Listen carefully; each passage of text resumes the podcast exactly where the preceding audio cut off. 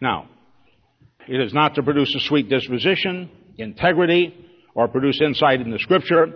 It is not to produce a great devotional life. I don't know anyone who had a greater devotional life. I was referring back there to Anna again. Even prophecy and other words of power. The Old Testament prophets prophesied. Mary and Elizabeth prophesied. Zacharias prophesied. These are all the workings of the Holy Spirit. But they can happen apart from the baptism in the Holy Spirit. Now, how many of you understand the separation I made? I see your hands? You understand that. It's very important you understand. These are two different things altogether. Here's insight, but you need to be filled. Baptized. Empowered. Alright? Here's good life, but you need to be. Here's Mary, but you need to be. Here's the, but you need to be. Here's all these mighty prophets in the Old Testament. Fine. You have not received the promise. I reserve that for another age. This is our age. It's unto you, your children, far off, even as many as the Lord our God shall call. The purpose of the baptism in the Holy Spirit is, I want you to hear this, is power. P O W E R. Power. Most people can be trained to find out what their dream is. Most people can get a glimpse of what God cut them out to be after a while. I believe this is what God wants in my life. Most people can see themselves accomplishing it in some imaginative way. But I want to tell you that in this world, most Christians never carry out their dreams. That's why I've said to you that most Christians at the age of 40 are frustrated, sour, faithless people that have lost their vision and lost their sense of adventure and lost their sense of joy in the Holy Spirit because they do not have the power in their lives to accomplish those dreams which God gave them to accomplish. If God told you to go into all the world and preach the gospel to every creature, then there is power enough to do it if you draw upon that power. If God gave you a dream to build a church somewhere, then there's power enough to build that church if you draw upon that power. If God called you to feed the poor, reach out to the lame, the maimed, the halt, and the blind, or the aged, or to deal with this thing or that thing in the church, then I tell you, there is enough to do it if you call upon that power. But you must allow yourself to be endued with power. The word in the Greek is clothed with power. The word baptism means saturated, soaked, dipped, or dyed with power. Because without power, you will never carry out those things at all. Now in this world, a man can determine to do something.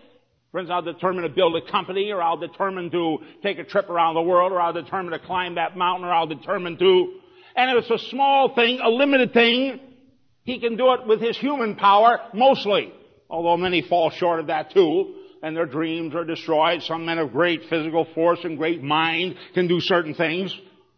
But to do all of the things that God asks us to do, to be all of the things that God asks us to be, to accomplish all of the things that God asks us to accomplish, it will only be done by a power greater than your power.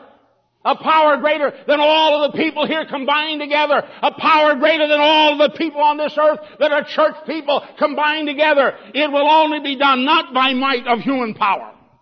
Not by the power of human organization, Zechariah. Not by might, not by power, but by my spirit, saith the Lord, is how these things will come to pass. See, it is the endowment of power that we need to translate us from people that, oh, I prayed for my life into these is that which was spoken by the prophet Joel.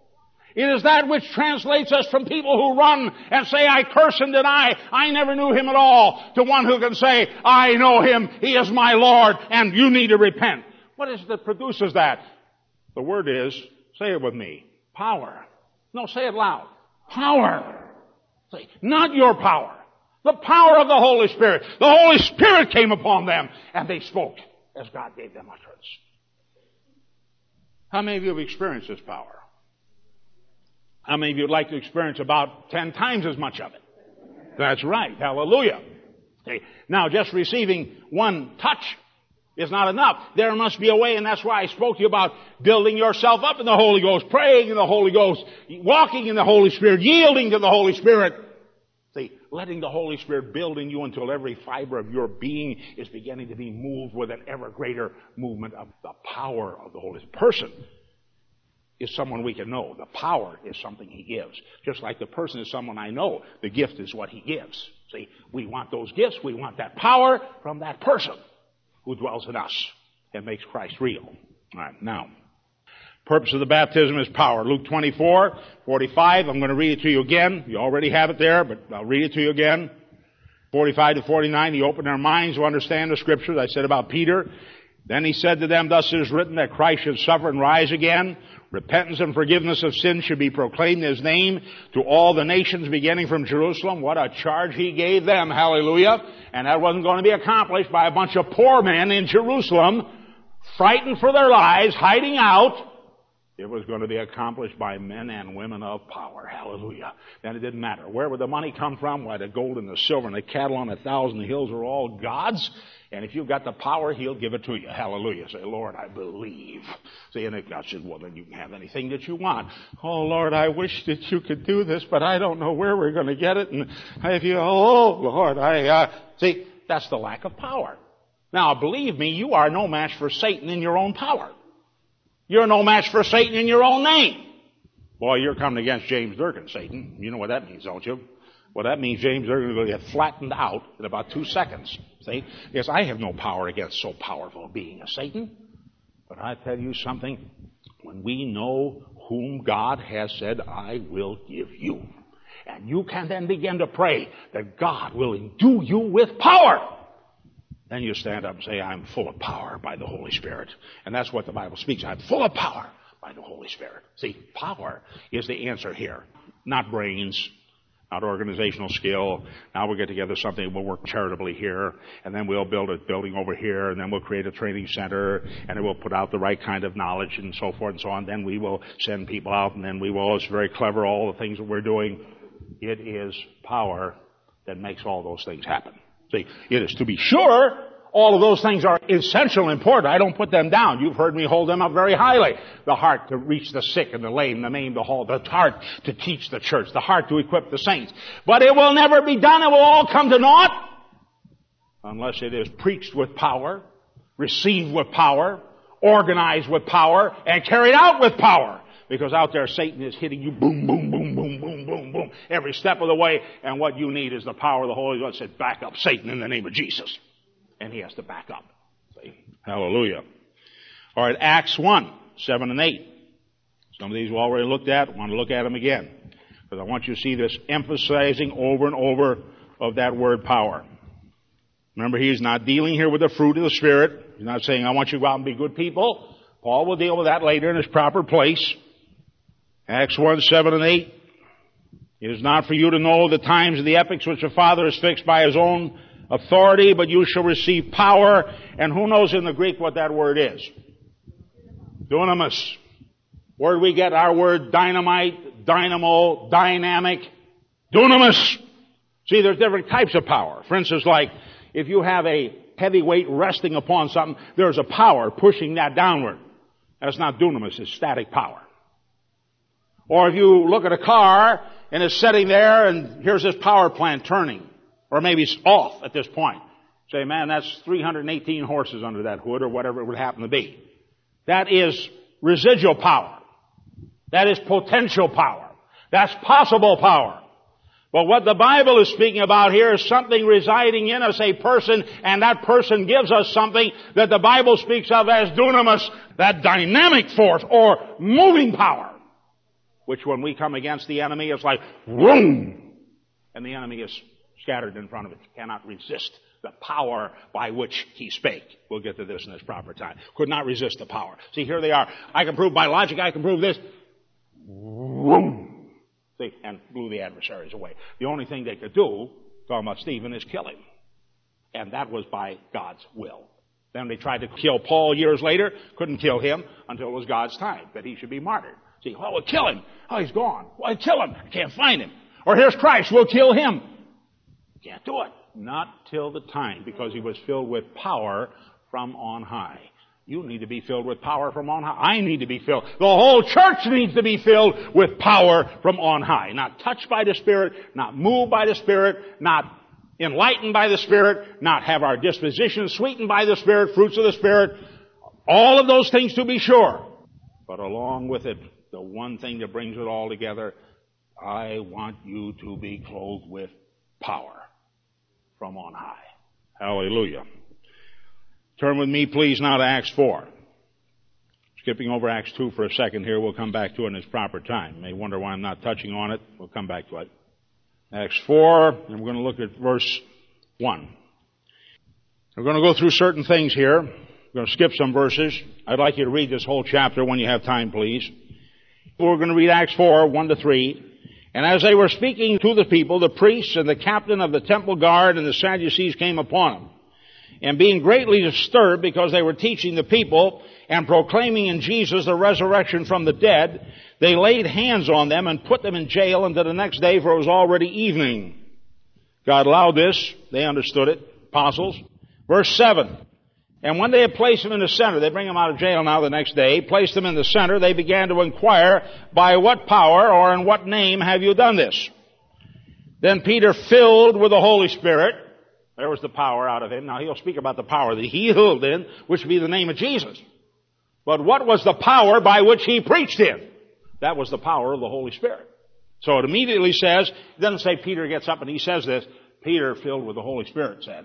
See, always drawing back on the source of that power. Then Peter, filled with the Holy Spirit, said to them, rulers and elders of the people, if we are on trial today for a benefit done to a sick man, as to how this man has been made well, let it be known to all of you and to all the people of Israel that by the name of Jesus Christ the Nazarene, whom you crucified, whom God raised from the dead, by this name, this man stands here before you in good health. He is the stone which was rejected by you, the builders. It got pretty hot in there, I can tell you. And that took power to say that either. You know, he said, now, you know, folks, I, I know that you didn't really know what you were doing, and uh, I'm just trying to point this out to you that don't you see he was healed, and there must be something really working here, folks, and uh, I just say it to you real courteously and nicely so you don't get blown out at me or, you know, we're the church, and you, the builders, are they pretty heavy. That took power. He is the stone which was rejected by you, the builders, but which became the very cornerstone. And there is salvation in no one else, for there is no other name under heaven which has been given among men by which we must be saved. Now as they observed the confidence of Peter and John and understood that they were uneducated and untrained men, they were marveling and began to recognize them as having been with Jesus. Hallelujah. That's what the power does. Makes it very clear by what name you speak. That when you speak that name, there is authority in the speaking of that name. And seeing the man who had been healed standing with them, they had nothing to say in reply. Isn't that a marvelous? All their enemies. Jesus said, I'll bring you before the Sanhedrin and courts and rulers, and you'll give you a word of testimony, and when you've spoken, they will have nothing to say to you. All right, they had nothing to say to them. Didn't know what to say. Verse 17. They speak now to them and say, listen, we hear what you say. We're not going to kill you this time. Don't you ever speak about this name again. But in order that it may not spread any further among the people, let us warn them to speak no more to any man in this name. And when they had summoned them, they commanded them not to speak or teach at all in the name of Jesus. But Peter and John answered and said to them, whether it is right in the sight of God to give heed to you rather than to God you be the judge. For we cannot stop speaking what we have seen and heard. And when they had threatened them further, they let them go, finding no basis upon which they might punish them on account of the people. Now see, Here's Peter not afraid. Here's the Pharisees very afraid. They were all glorifying God for what had happened, for the man was more than 40 years old on whom this miracle of healing had been performed. And when they were released, they went to their own companions and reported all that the chief priests and the elders said to them. When they heard this, they lifted up their voices to God with one accord and said, O Lord, it is thou. Now I want you to say to the praise of these people, because I tell you something, somebody goes out and gives a proper testimony, sometimes or stirs up a bunch of old devils that are residing in some lost pieces of humanity that are backslidden or messed up. I'm not talking about sinners on the street. The people out there, they didn't know God. Some of them didn't. They're all glorifying God. See, sometimes you'll even find a sinner glorifying God if you see something remarkable like that. Matter of fact, there have been sinners that have been known to say, let's give three cheers for God! Hip hip hooray for God! See, like you say, well, what kind of a thing is that? They're glorifying God the best they understand. Later on, they get converted and they know what to do, how to use hallelujah and so forth. In the meantime, somebody's healed. This is wonderful. Hip hip hooray. See, that's all they know to do. He was talking about those old backslidden Pharisees. their pompous mentalities and we are the holy people of this land and we know and uh, so forth and so on. And when they go back, their people didn't say to them, well, you shouldn't get those Pharisees stirred up now. Now, that's not right. You know, a nice Christian always says good things and sweet things. And if you're getting people stirred up, that is not of God, brother. See? Well, I want to tell you, they didn't say that. They went back and lifted up their voices to God. What Accordon said, O Lord, is thou who didst make the heaven and the earth, the sea, and all that is in them who by the Holy Spirit through the mouth of thy father David, thy servant did say, why did the Gentiles rage? They're taking on quite a prayer here. And the peoples devised futile things. The kings of the earth took their stand. The rulers were gathered together against the Lord and against his Christ. For truly in this city they were gathered together against thy holy servant Jesus, whom thou didst anoint, both Herod and Pontius Pilate, along with the Gentiles and the people of Israel. They made a sweeping, here they're all here, Lord, against you to do whatever thy hand and thy purpose predestined to occur. And now, Lord, take note of their threats and grant thy servants safety. Right? No. Grant thy servants that they may speak thy word with all boldness, King James says, confidence, revised version. And while thou dost extend thy hand to heal, and signs and wonders take place through the name of thy holy servant Jesus. And when they had prayed, the place where they were gathered together was shaken. That's power. The place where they were gathered together was shaken, and they were all filled with the Holy Ghost and began to speak the Word of God with boldness. There is the power of the Holy Spirit operating in their lives. See, when the church begins to pull in its witness, when the church begins to pull in that dynamic of sending people out, when the church begins to stop raising up leaders, when the church stops uncorking the bottle. When the church stops preaching the vision. When the church stops having that purpose clearly in mind. And they begin to settle for other things, lesser things, smaller things. The witness begins to pull in. The dynamic of going out begins to pull in. It is always an evidence that the power is draining from the church. People's minds are on things other than, Lord, keep me filled with power that your word may be carried out, that your dreams may be fulfilled, that the purpose for which you created me may be done, O Lord, that my family may know about you. See, well, that's what's missing, is the power of the Holy Spirit, not the sweetness of the Holy Spirit, not the goodness of God, not the touch of God, but the power. Jesus said, yes, I want you to be sweet, kind, noble, good, righteous. Understand scripture, but listen, there's one thing I want you to have more than anything else. I want you to be endued with power from on high, because without that power, all of that sweetness will go very little of a distance. All of that knowledge will do very little. All of that organizational skill will accomplish very small things. It is by my Spirit, saith God, not by might and not by power, but by my Spirit, saith God. We want that endowment of power from on high. Amen? Hallelujah. Now, I will continue for a couple more scriptures here. Acts 4:23 to 31. Alright, now look at verse 32. As a result of this, again I speak the word of God with boldness, verse 32. And the congregation of those who believed were of one heart and soul, and not one of them claimed that anything belonging to him was his own. There was none of that selfish scrabbling, but all things were common property to them, and with great, what's the word again? Power. The apostles were giving witness to the resurrection of the Lord Jesus, and abundant grace was upon them all. Acts 6, 8. Now here's an ordinary man. Is he ordinary? Yes, he's ordinary, but he's not ordinary. That makes any sense at all. Now we'll start at verse 1. At this time, while the disciples were increasing in number, a complaint rose on the part of the Hellenistic Jews against the native Hebrews because their widows were being overlooked in the daily serving of food. And the twelve summoned the congregation of the disciples and said, It is not desirable for us to neglect the word of God in order to serve tables, but select from among you brethren seven men of good reputation, full of the Spirit. First thing, good reputation, of course, clean life, full of the Spirit and of wisdom that we may put in charge of this task, we will devote ourselves continually to prayer and to the ministry of the Word. The statement of found approval of the whole congregation, and they chose Stephen, a man full of faith and of the Holy Spirit, and Philip, Prochorus, Nicanor, Timon, Parmenas, Nicholas, a proselyte from Antioch. And these, as they brought before the apostles after praying, they laid their hands upon them, and the word of God kept on spreading, and the number of disciples continued to increase greatly in Jerusalem, and a great many of the priests were becoming obedient to the faith.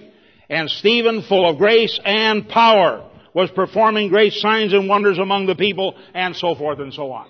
See, what gave him that dynamic? It again was the Holy Spirit. It's never attributed to his knowledge, his mind, his thoughts, his goodness. There's nothing there except one thing. It was the Holy Spirit working in him that produced these tremendous results. Acts 10:38. Our Lord Jesus Christ himself, what it says about him. You know of Jesus of Nazareth, how God anointed him with the Holy Spirit and with power. Jesus? Jesus? This is the Son of God. This is the Son of God. This is He who was ever with the Father. This is He who is God. Verily, verily God.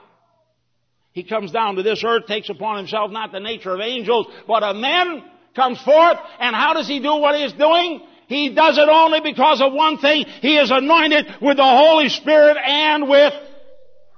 That's right. Jesus. Jesus had to be anointed with that power. Mary anointed with that power. Peter anointed with that power. Paul anointed with that power. Men and women of the early church anointed with that power. Then do you think that we will do the work that God has called us upon in this day and time with those mighty forces? Nuclear nations. Whole parts of the world cut off and under the curse of the iron curtain and the bamboo curtain, other types of nationalism which says, no church will come in here. No name of Christ will be made here. You will not preach the gospel here. And God says, go into all the world and preach the gospel. Every preach, they're mounting up their power. We will kill you. We have the force to stop you. We will put you in jail. We will destroy you. Oh, my brothers and sisters, it will never be done without P-O-W-E-R power greater than all the power of the enemy. Jesus said, yes, but I give that to you. And you shall tread on lions and young lions and scorpions, trample under feet. And nothing shall by any means hurt you because you have this power. But you need to pray for that power. Pray for those who are not filled with the Holy Spirit, that tonight they will be endued with power from on high. And if any of you are lacking in power, lacking in power in your life. You see, the devil is able to knock you around, shove you around. The devil's able to depress you, break your resolve on God. Then I tell you something. You've allowed that power to depart from you and you need to do just what that early church pray that that power will return to your life. Pray that that dynamic will be back there again that you need to have in your life. I believe the message I have tonight, you will have no trouble being opened up to that dynamic and that power. Let's bow our heads in a word of prayer, shall we? Now, there's anyone, a word here from the prophetic. As soon as I pray here, I'm going to turn the pulpit over to whatever may be here to speak a word. Heavenly Father, in the name of Jesus, what we're asking for is the power of the Holy Spirit. The power to exalt Christ in a way we have not known. The power to make Him clear and known to this city and to the state and our nation and the world that we have not known. A power, Lord, that will exalt him to such an extent that you shall be glorified in that, Lord. A power, Lord, to send out teams. A power, Lord, to send people to foreign cities and foreign nations where they are required by law to not go. And yet, Lord, you will give them power to go there. And power, if need be, to even overturn those governments, Lord, in order that your gospel may be established in those places. Power to enlighten the Christians of those places. Power to fill this world with your works, Lord. As the scripture was quoted earlier, works that I do shall ye do also, and greater than these shall ye do because I go to my Father. Oh, Father, I pray in the name of Jesus that this shall be a church which cries out for that power, the power of the Holy Spirit, that we may truly exalt you and glorify you. Grant this to us, Father. We pray in Jesus' name. Everyone said, Amen. Amen. What I'm going to speak about today is being led by the Spirit of God. And I think there's probably no more important subject that can exist for God's people than this message of being led by the Spirit of God. There are equally important messages, but no more important message. And yet many of God's people, I watch by the lives that they live and the things that they do, and I know that they are not led by the Spirit of God. They're led by their own impulses. The Bible speaks about various impulses. They're led about by these impulses. And sometimes they are from a, like, what seems like on the surface an okay uh, perspective and things, and I'll get to that, how we can have a perfectly good intent and be totally wrong as far as the Spirit of God is concerned. Now, wherever I go as a Christian, I will do a good work. See, if I get out of the will of God and go to, let's say, um, Dallas, Texas, or uh, Tennessee, somewhere, Kentucky, or Europe, or wherever I would land, I would do just what I've always known to do in the Lord. I would start witnessing to people. You can be sure that that's what would take place. I'd witness to my neighbors, people on the job, and somebody would say sooner or later, what is this thing you're speaking? Who is this Jesus you're talking about? And sooner or later somebody get one to the Lord. And then another and another, and the next thing we'd start having Bible studies. Then a church would grow out of that. But for me, I know there's only one place on the face of the earth I ought to be. And that's where God wants me to be at that time in my life. See, it's not like I can be any place I want to be equally, and just wherever I feel like being, well, I think I'll go here, and I don't now I'll go here, and then I'll do. No, I want to be led by the Spirit of God. Now, this time I can tell you, 1984, September 1st or 2nd, whatever it is, I know by the Spirit of God I'm supposed to be in Eureka, California. I'm not supposed to be anyplace else. I'm not supposed to be preaching the gospel in Africa or India or Guatemala or there was a time a couple of years ago when I felt like, yes, that's right, I should go to Guatemala. We were praying about Africa. The more we prayed, it just didn't feel we should go at that time. We canceled it. Again, it came up. We canceled it. Now, sometime in the future, it will be the right time to go. But right now, it is not the right time to go. I have heard the Spirit of God telling me, I want you here for this time. So we cut off everything else and we are concentrating on equipping the saints right here in Eureka, California. Now, the reason I do those things is not because it seems good to me logically. The brethren have sat down with me and reasoned with me logically, which they should do. That's their duty. The brethren have sat down with me and reasoned with me from the Word of God. That's their duty. They should do that. Make sure that I am hearing all sides of a case and not making any judgment irrationally. But the important thing is, above everything else, is what is the Holy Spirit saying at that time? Because some things are right, this is right, this is right, this is right, in the sense of good. But of those many good things, only one thing is right at any one particular time. Now that's up to the work then of us hearing the Holy Spirit, checking it by counsel, listening to the brethren. I'll talk to you about that, not about the counsel, not about the brethren, except I want to add that in there right now. But learning to hear the Spirit of God. And without you being able to hear the Spirit of God, many times you will do good things, but they will not turn out to be right things. And it's very important to know the difference. All right. Now, first example in the Bible that I want to give you today of the leading of the Spirit. Would you turn with me, please, to the book of Acts, and we're going to look here now at the eighth chapter. Now you have to remember where these people were in their thinking. Philip now has gone down the city of Samaria, preached the gospel to these people. They have received the Lord, and now we're down to verse 25. And so when they had solemnly testified and spoken the word of the Lord, they started back to Jerusalem, were preaching the gospel to many villages of the Samaritans. But an angel of the Lord spoke to Philip, saying, Arise, go south to the road that descends from Jerusalem to Gaza. This is a desert road. Now notice what happened. Here's Philip. He's preached a great revival. Many, probably several thousand have been saved, maybe many more. I don't know how large Samaria was at that time.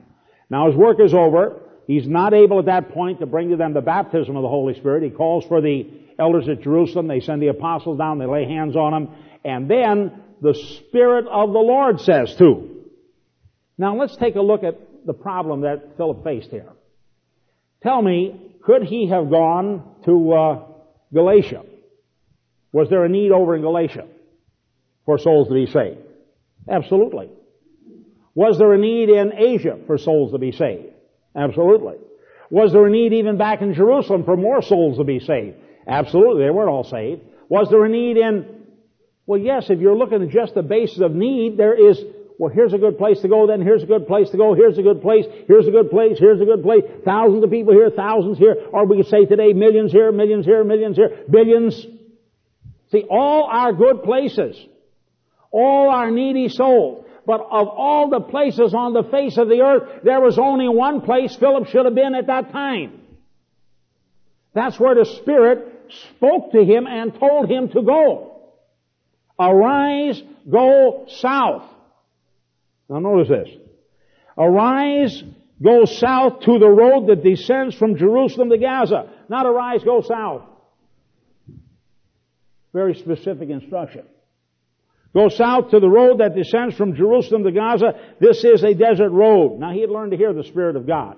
Now many people have come to me and said, the Lord told me to go to, and I'm listening for their spirit, and I don't hear the Spirit. I hear weird stuff. Lord showed me to go to, I say, the Lord told you that?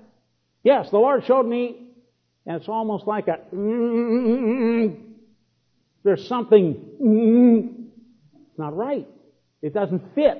It isn't in the Spirit. I've become very sensitive about that. Sometimes you can just hear a person's spirit. They didn't hear from the Spirit of God at all. Or from some other spirit. They've got a different spirit that's coming at you in this, trying to explain this particular situation they're going through. But Philip here did hear from the Spirit. And he arose and went, and behold, there was an Ethiopian eunuch coming along on this road, court official of Candace, queen of the Ethiopians, who was in charge of all her treasure, and he had come to Jerusalem to worship. And he was returning and sitting in his chariot and was reading the prophet Isaiah. Now here's Philip standing there. Now tell me, is it right to go up and witness to him? Well, I can tell you at that time Philip wasn't sure. Here's a great ruler. Here's a man of power. Here's this armed guard around him. Here's this, well, here's this ordinary guy dressed in ordinary clothes and he's running up to this chariot, what do you think would be likely to happen to him? Well, I'll tell you, at least he would have been stopped very suddenly by anyone coming close to that chariot. He was a man of great power and majesty and so forth and so on. But the Spirit of God again. Now notice the obedience that's involved. And the Spirit said to Philip, go up and join this chariot. And when Philip had run up, he heard him reading Isaiah the prophet and said, do you understand what you're reading? And he said, well, how could I? Unless someone guides me. And he invited Philip to come up and sit with him. Now the message of the scripture, what he was reading, of course, the Spirit of God had even brought him to exactly the right place, the Ethiopian eunuch, exactly right place in the Bible. He was led as a sheep to the slaughter, as a lamb before its shearer is silent. He does not open his mouth in humiliation. His judgment is taken away. Who shall relate his generation? His life is removed from the earth. And the eunuch answered Philip and said, please tell me of whom does the prophet say this of himself or of someone else? Now, notice the conditions that were met here. Number one, Philip starts walking, walking or riding, whatever it was, but he arrived just as this Ethiopian eunuch is moving by his chariot and the two of them arrive at exactly the right crossing point in time. Not only that, the eunuch has stopped I assume it's not be very difficult to read as he's jostling along his chariot. He stopped. He's in his chariot reading, and where is he reading? Where the Holy Spirit has led him to read. Then the Spirit says, go join yourself. He knew the heart, the response of this Ethiopian eunuch. Go join yourself to him. Philip runs up to him. Come into my chariot. Who is this speaking of himself or another person? And then of course, what greater opportunity could you ask for than that? Hallelujah. Just said, Lord, anoint me. The eunuch answered, Phil, please tell me. And Philip opened his mouth and beginning from this scripture, he preached Jesus to him. And as they went along the road, they come to some water and the eunuch said, look, water, what prevents me from being baptized? And Philip said, if you believe with all your heart, you may. And he answered and said, I believe Jesus Christ is the Son of God. And he ordered that chariot to stop. They both went down the water, Philip as well as the eunuch, and baptized him. And when they came up out of the water, the Spirit of the Lord snatched Philip away, and the eunuch saw him no more, but he went on his way rejoicing. But Philip found himself at Azotus.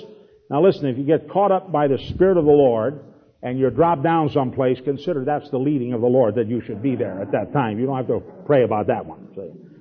As he passed through, he kept preaching the gospel to all cities until he came to Caesarea. Now do you see how the Spirit of God is continually leading step by step so that the gospel will. Now, that Ethiopian eunuch went back, and out of it came the conversion of all Ethiopia. That's historical fact. See, one man touched, who touched the whole nation. You know why? Because one man also was sensitive to the leading of the Holy Spirit. Yes, he could have gone to Galatia. Yes, he could have gone to Corinth. Yes, he could have gone to, he could have gone any place.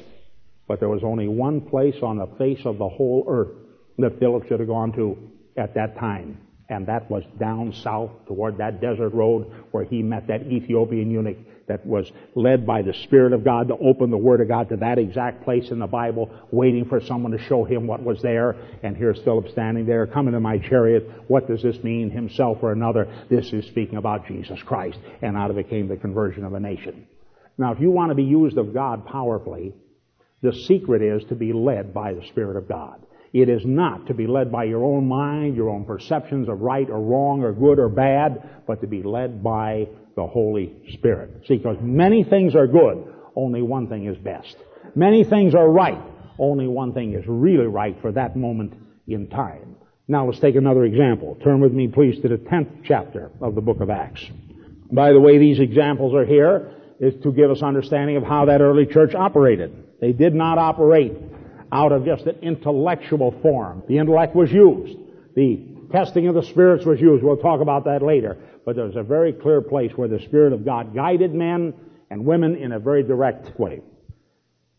Chapter 10 verse 1, now there was a certain man at Caesarea named Cornelius, a centurion of what was called the Italian cohort. Again, a man of great uh, influence a devout man, one who feared God with all his household and gave many alms to the Jewish people and prayed to God continually. But he was not a Christian. He was not converted. He was not saved. He needed to find the Lord Jesus Christ, though he was a good man. About the ninth hour of the day, he clearly saw in a vision an angel of God who had come into him and said to him, Cornelius, and fixing his gaze upon him and being much alarmed, he said, What is it, Lord? What is it, Master, or greater than I? That type of word, Lord. And he said to him, Your prayers and alms have ascended as a memorial before God, and now dispatch some men to Joppa and send for a man named Simon, who is also called Peter. Now once again, instructs him directly what to do. Here's the man's name. Cornelius didn't know anything about Peter. And he certainly didn't know where he was staying, wasn't keeping a running check on him, find out where he is. I wonder if the Lord will give me a message and then I'll go get Peter. No, he didn't know anything about him. Here's what you do. There's a man over there by the name of Simon Peter. He's staying with this Simon the tanner, and he's there. Now you send down for this man.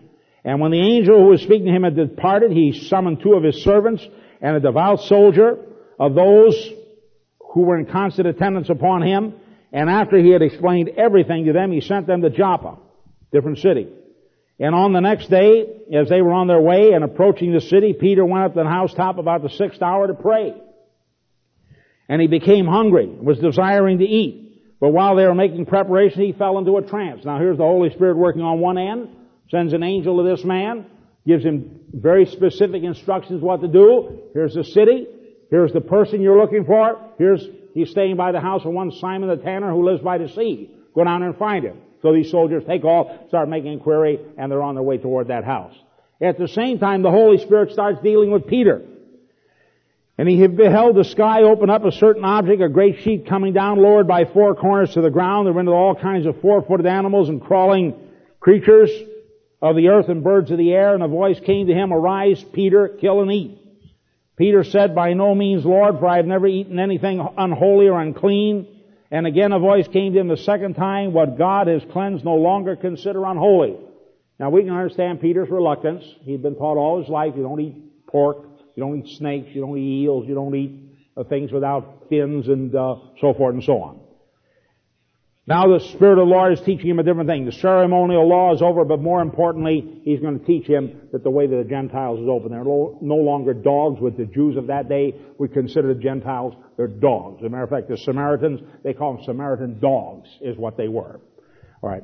And this happened three times, and immediately the object was taken up in the sky. Now while Peter was greatly perplexed in mind as to what this vision which he had seen might be, behold the men who had been sent by Cornelius, and here's the Spirit of God leading them by now, not like direct leading, but inquiry, they're coming along, having asked directions for Simon's house appeared at the gate. And calling out, they were asking whether Simon, who was also called Peter, was staying there.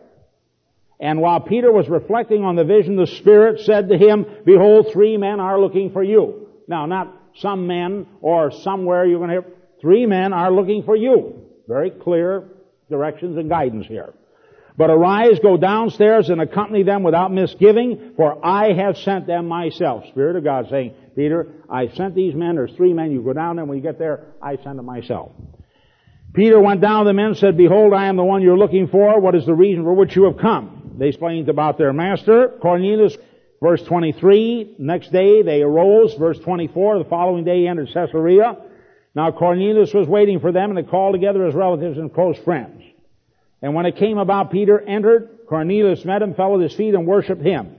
But Peter raised him up, saying, Stand up, I too am just a man. Thank the Lord he didn't let his ministry be a little exalted there. Hey, stop that. Man, I'm just a man. Just, Spirit of God in me is one thing, but you're talking about this hunk of clay in whom God operates. And as he talked with them, he entered and found many people assembled, and then he begins to preach. Verse 28, and he said to them, You yourselves know how unlawful it is for a man who is a Jew to associate with a foreigner or to visit him, yet God has shown me that I should not call any man unholy or unclean. That is why I came without even raising any objection when I was sent for. So I asked what reason you have sent for me. And Cornelius said, Four days ago at this hour I was praying in my house during the ninth hour, and behold, a man stood before me in shining garments, and he said, Cornelius, your prayer has been heard, your alms have been remembered before God. Therefore send to Joppa and invite Simon, who is also called Peter, to come to you, for he's staying at the house of Simon the tanner by the sea. So I sent for you immediately. You've been kind enough to come. Now then, we're all here present before God to hear all that you have been commanded by the Lord.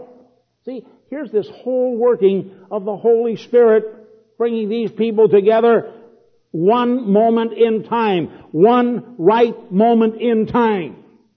Now I can tell you Peter could have been any one of a thousand other places just as needy as Cornelius. But there was one right person on the earth that Peter could get to at that time. One right band of people, Gentiles, who were ready at that moment. And God leads Peter to that man, and he preaches the gospel, and the Holy Spirit falls on him. And then later on, he explains it to the church, and the church, who were just as blind as Peter was, because that revelation hadn't come yet, they were quieted, the Bible says, after they contended with him. Why did you go into a Gentile and preach the word and so forth? They were quieted and said, So then God has given life to the Gentiles also. Well, aren't you thankful to God that He did and that Peter obeyed the leading of the Spirit of God? Or we might still have the Jewish Christian religion very vitally practiced in the world. There's a very vital Jewish Christianity going on. But I'll tell you, the Gentiles would not have been the fig tree that God grafted in. You are there because one man heard the Spirit of God and had courage enough to follow through that leading and do what he had to do. Now let's turn over here to the 16th chapter of the book of Acts. Very similar type thing again maybe more to the point as far as the unique brand of Gentiles that are here today. Now speaking about Paul, he also came to Derbe and to Lystra to behold a certain disciples there in Timotheus, the son of a Jewish woman who was a believer and the father was a Greek. Well spoken of by the brethren were in Lystra and Iconium. Paul wanted this man to go with him, took him, circumcised him because the Jews were in those parts, for they all knew his father was a Greek.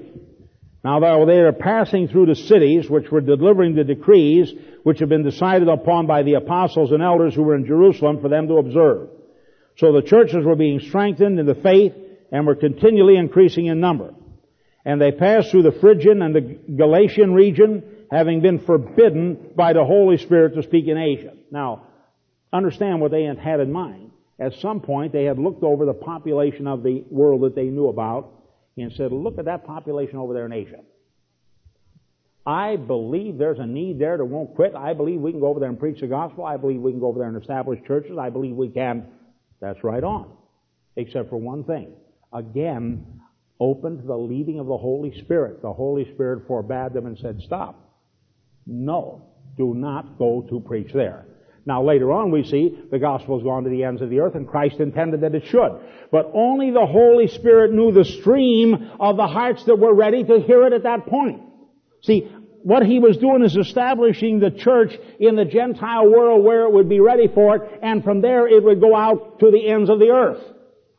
But if he had gone the wrong way and they had not been ready for it, Paul would have wasted his life, exhausted himself, not produced the results he should have produced, and that would have been the end of Paul. He might have had a little ministry, a few churches established. That's as far as it would have gone. Instead, the result is tremendous revival spread through Europe. Thousands upon thousands were saved, and from there, great missionary endeavors have gone out throughout the length and breadth of the earth. They were forbidden by the Holy Spirit to speak the word in Asia. And when they had come to Mysia and were trying to go to Bithynia, the Spirit of Jesus did not permit them. Now here's two things. Well, if it isn't there, Lord, you say no. But notice the Spirit of God didn't say, now go over here. No, He stops. He simply says, and sometimes God will do that. Don't go here. Oh, okay. Well then what? Well, then it's up to you to look around again. Start praying. Where, Lord, do you want me to be? What should I be doing? Well, that place looks good. Well, maybe that's the Lord. Let's test that. Let's start here. Stop. All right, Lord? Let's look again. What do you want? Then he goes to sleep. Then a vision appeared to Paul in the night. A certain man of Macedonia was standing and appealing to him and saying, Come over to Macedonia and help us. And when he had seen the vision, immediately we sought to go into Macedonia, concluding that God had called us to put, preach the gospel to them, and from there came the great European outreach. Now, all of that early church was directed by the Holy Spirit of God, guiding men and guiding women in a direct line to carry out what God had wanted them to do. Now, I think it's important to understand that God is not only interested in this matter called the church, in other words, the direct church things, but the Spirit of God is interested in carrying out, leading you in every aspect of your life. So that in your home life, that is, husbands with wives and wives with husbands and parents with children and children with parents, He is interested in leading you what to do, how to work with your children, how to work with your wife, how to work with your husband. He's interested in leading you how to work with the brethren in the church. I remember years ago I was talking to a certain brother and his wife. They were counseling with me. And this brother was holding forth a very strong, courageous face and saying, I feel this and this and man, the Lord is working with me here and this. And I'm hearing all of these tremendous things he's saying. And I said, stop a minute please. I said, if what you are saying to me today is what you really believe, why is it I hear your spirit crying? And he just, oh, and his wife, ah. they broke through to what it was. Now, how did I know that? I don't know how I know it. Well, I do know how I know it. I don't know the method by which I know it. But simply to say the Spirit of God gave me insight that all of these words I was hearing were no words at all. Now, many times an elder, myself, I've been there, dumb, stupid like an animal, can't get the first base sometimes. Then I go say, Lord, give me some insight in the Spirit to know how to deal with this person. I'm not able to deal with them on a rational basis. They come, yes this, oh yes this, yes this, yes this, this, here's this answer, here's answer number 34, yes here's problem, here's that. That is not the answer that people need. They need to be led by the counselor, needs to be led by the Holy Spirit. We need to hear where that person is. A husband needs to hear his wife in the Spirit. A wife needs to hear her husband in the Spirit. We need to hear our children crying out to us, Mom, Dad, I'm, I tell you, I'm, that's the way it is here. That's why I used to be with my children. Well, I tell you, do, you do what I tell you to do, because I say it's right, that's why. See, you oh, yeah, see. And then they grow up like, uh, oh, Dad, I'll show you I'm going to be a better man than you, and I'll, see, where does that come from? Out of the inability of parents to hear in the Spirit. Wives don't hear husbands. The husband saying, I have something I want to do with my life and something I, oh, I want you to get me a three bedroom home, two bath home, and I want you to get a job and get a pension, and I want you to get a, that's all they've got in their mind, that one little picture. Then a husband, he's got something to want to do. I want to explore the Alps and I want to go to the Andes and I want to visit this and, I, and she's saying, well honey, I, I want you to love me and care for me. I want to make you a million dollars, a billion dollars. And then the husband goes after it and he does all these things and he's honored and 16 medals and all of these things, billions of dollars and he brings it back and the wife is all falling apart. And he said, what's the matter with you? I did it all for you. said, I didn't want any of it. I just want you to love me, to care for me, to, I wouldn't care we live in a shack or a, a palace, all good with me. Just love me. I don't hear you. I want to accomplish it. See, we need to hear by the Spirit of God. What is the need? What is the cry? What is the desire? What is the... And somehow accommodate ourselves in God to the needs of each other. Same thing in the church. We need to help one another, but by the leading of the Spirit of God. We need to be led by that Spirit. Without that, I doubt if we'll ever do much as a church. Now, we've done wonderful things in the church because we've been led to the Spirit. But if we ever get away from that, we'll never know anything or be able to do anything. Your business. God ought to lead you in business. See, if you're in business for the right reasons, I was talking to Mike Becker the other day. He was saying, cattle business, he can believe that's a godly business easier than any other business. I, well, that's right. The Bible says God owns the gold and silver and the cattle on a thousand hills. But I say you got to remember one thing about that too. God says He owns the cattle on a thousand hills. See, sometimes when we're in business, we think this is my business and my house and my wife and my children and my church and my. Not at all. Who owns the gold in a thousand hills? Say it. God. Who owns the cattle on a thousand hills? God. Who owns me? God. Who owns you? God. See, if we can think of that, God owns these things. I don't have a right to make up my own mind. Glorify God in your body and spirit, which are God's. You're not your own. Glorify God. See? So if my aim then is to glorify Him, we'll get to this in a minute, how to hear the Spirit of God, then everything you do in life has a godly or a spiritual purpose if you've been led by God to do that. Now, I believe what I'm doing here with this new life to demonstrate something to the church, very important thing that has to be demonstrated. Now the other day, we were planning to go to Redding check out something over there. The brother said that'd be the place to check it out. So I was getting ready to go to Redding. And there was a, a paint booth and a, with drying lights on it. They said that would be necessary to speed up the work and make a much better operation out of it. I said, okay, let's check it out. That might be what we need. I don't know, but we'll check it out and see, see what the Spirit of God says. So I'm saying like always, Lord, show you how to be led of the Spirit. Guide me. I only want to do what you want. I want to be where you want. I want to do the things you want. I want to say what you want. I want to hear what you want. I want to say, I go to bed Wednesday night. Thursday is the day we're supposed to go. I wake up in the, maybe, oh, about four o'clock. They were coming at a quarter to five, pick us up. And I wake up at four o'clock or thereabouts, and I'm laying there, and suddenly I don't want to go to Redding. It wasn't like something, don't go to Redding. It wasn't repulsive, it was just like, don't go to Redding. Well, where then? Go to San Francisco, I thought. And it turned out that wasn't clear.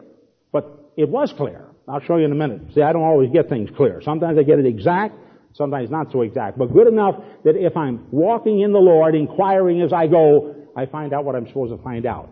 So when the fellows arrive then at quarter to five, I say, uh, I'm going to test this out now a little bit. See if they put up a big fuss, then I'll go pray about it a little more, say let's wait a while or whatever. But I say, uh, fellas, this may sound strange to you, but uh, I just had a thought Uh, would there be any big problem with us going to San Francisco instead of Redding? No, just a couple more hours driving, both ways, four hours. That's not bad. We can handle that. So I say, oh, okay, praise God. No resistance. I think we'll go that way. And we went down toward San Francisco. Got to Santa Rosa, stopped at a place for a cup of coffee. Now we needed to check out, and it was going to take me several trips to do this, or several people I'd have to send on a trip.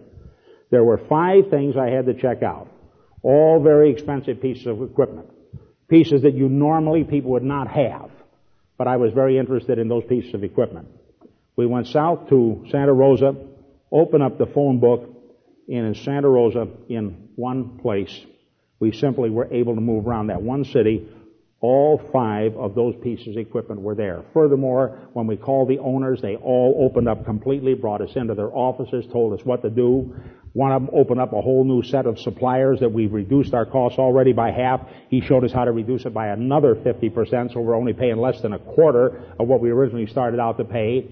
One of these machines we're very interested in is the one we decided on. We got a call the next day. A man said he had one of those that had been repossessed. Instead of 40,000, it was only 22,000, and we could try it out for three months, signing no papers at all, see if we like it or not. He'd like to bring it up here. See, the whole is leading of the Spirit. It's the Holy Spirit who guides us along. Now, why am I a success in business? I'll tell you why. You might say, well, Jim knows business. I do know business. But that's not why I'm a success in business. I'm a success in business because I am open to the leading of the Spirit and He guides me by His hand continually. That's why I'm at the right place at the right time. The right things happen for me because I'm guided by the Spirit. And I want to say if you want to be a success in anything in life, you learn to be led by the Holy Spirit. That's the secret of success. Now I'm going to show you how to be led by the Spirit. Here is the predisposition of heart so we will be led of the Holy Spirit. Now, 1 Corinthians, turn with me please to the second chapter, verses 11 through 16.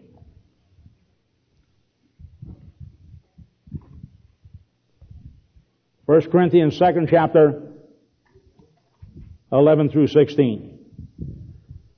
For who among men knows the thoughts of a man except the spirit of the man which is in him? Even so the thoughts of God no one knows except the Spirit of God. Now we have received not the Spirit of the world, but the Spirit who is from God, that we might know the things freely given to us by God. Which things also we speak, not in words taught by human wisdom, but those taught by the Spirit, combining spiritual thoughts with spiritual words.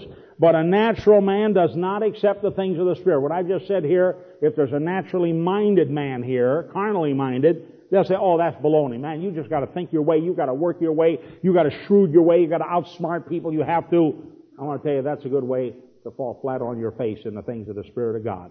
Smart guys don't end up well in the things of God.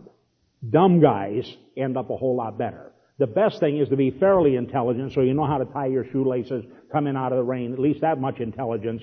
But the main thing is brains enough to know how to hear the Spirit of God and the courage to act upon that counsel that God gives you. Now that may come out of the Word of God. It may come from the counsel of the elders. It may come from brethren. It may come from your wife or your husband. It may come from your children. It may come from a two-day-old babe. But to know how to hear the voice of the Spirit when He speaks it may come directly also. Alright. They are foolishness to him. He cannot understand them because they are spiritually appraised. But he who is spiritual appraises all things. Yet he himself is appraised by no man. For who has known the mind of the Lord that he should instruct him? But we have the mind of Christ. Now what I've written here, he is the only source of the knowledge of God. He alone knows the thoughts of God. Therefore you have to place yourself in a heart attitude toward the Spirit and say, Spirit of God, I don't know anything. I don't know the mind of God. I don't know the voice of God. I don't know anything. And unless you teach me how to hear your voice, unless you teach me how to hear God's voice, unless you teach my mind how to know God's thoughts, I don't know anything. See, now that's completely different from the person that, I guess I know how to get along in this world. Man, I've thought my way and I know how to do things and I know how to get them done and I know how to, you'll get them done for a certain place but in this complex world, you'll run into something that will blow you out of the water every time until you learn that what you think you know, you don't know. You think you're smart enough to raise your children? God forbid that you should think a thought like that. You are not smart enough to raise your children. You think you're smart enough to get along with your husband and wife in this world with all the complex temptations and problems that come along? You are not.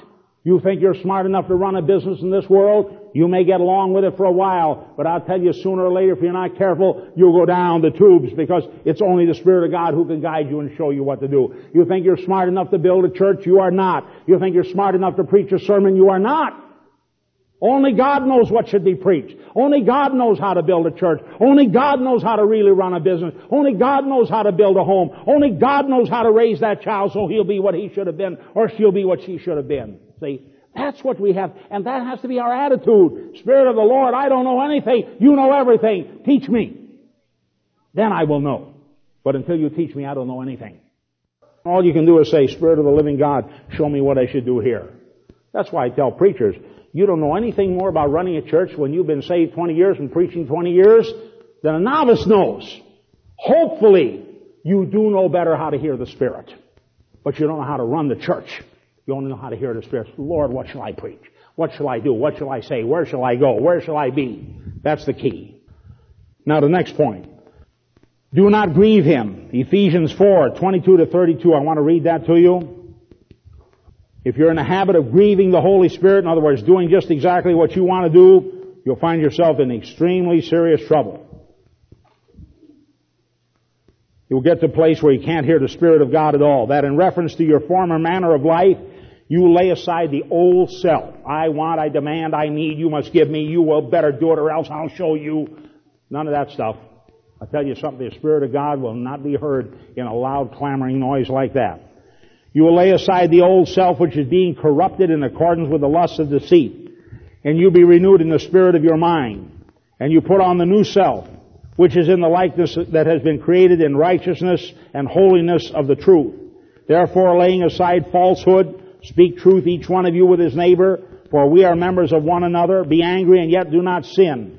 Do not let the sun go down on your anger. Don't go to bed angry. I tell you something, I've done that. Thank God for His Holy Spirit. Keep me awake. I can't sleep anymore. Keep me awake till I apologize to my wife. What I said was wrong. What I did was wrong. Please forgive me. Until that's cleared up, I can't sleep. Don't let the sun go down on your wrath. What it means, don't let a day pass. See, I may get angry in the middle of the night. Then it's not a question I can be angry until the next night. What God's saying is get that thing cleared up. Do not give the devil an opportunity. Let whom who steals steal no longer, but rather let him labor, performing with his own hands. Don't be free lunching off other people's what it's saying. Labor with his own hands what is good in order that he may have something to share with him who has need. Let no unwholesome word proceed from your mouth. Don't tell dirty jokes. Don't curse. Don't swear. Don't make lustful statements. Don't lewd looks. Don't do that but only such a word as is good for edification according to the need of the moment that may give grace to those who hear and do not grieve the Spirit of God by whom you were sealed for the day of redemption.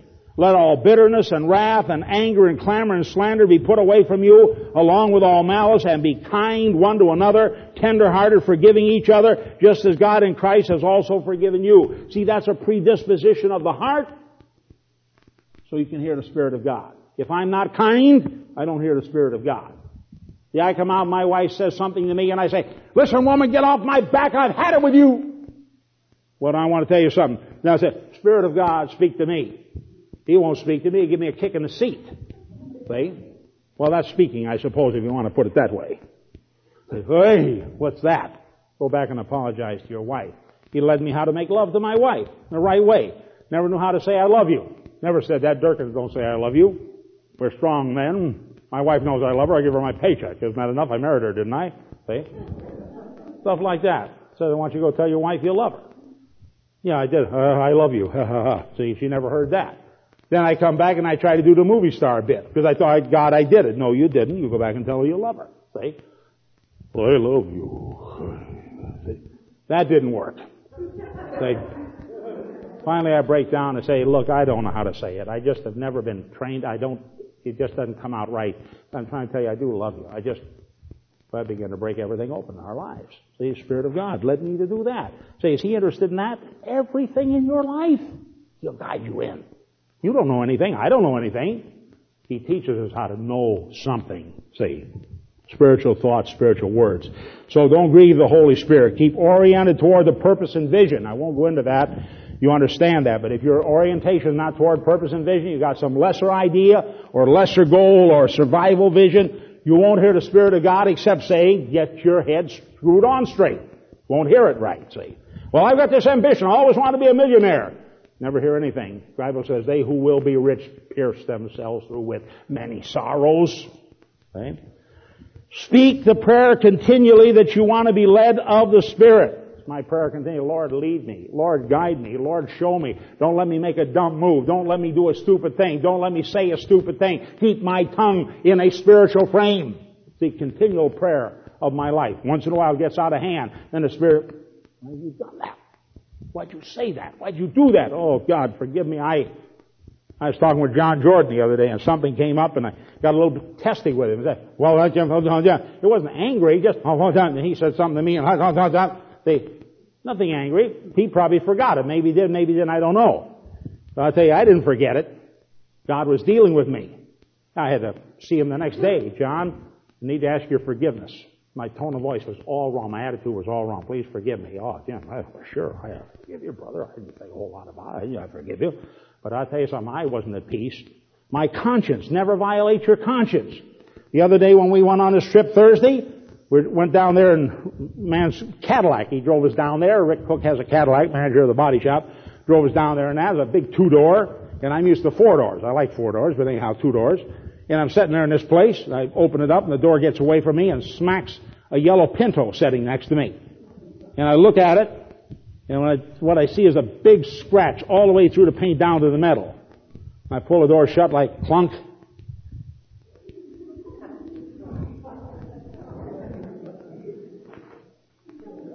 See? But what's going on inside of me? Like,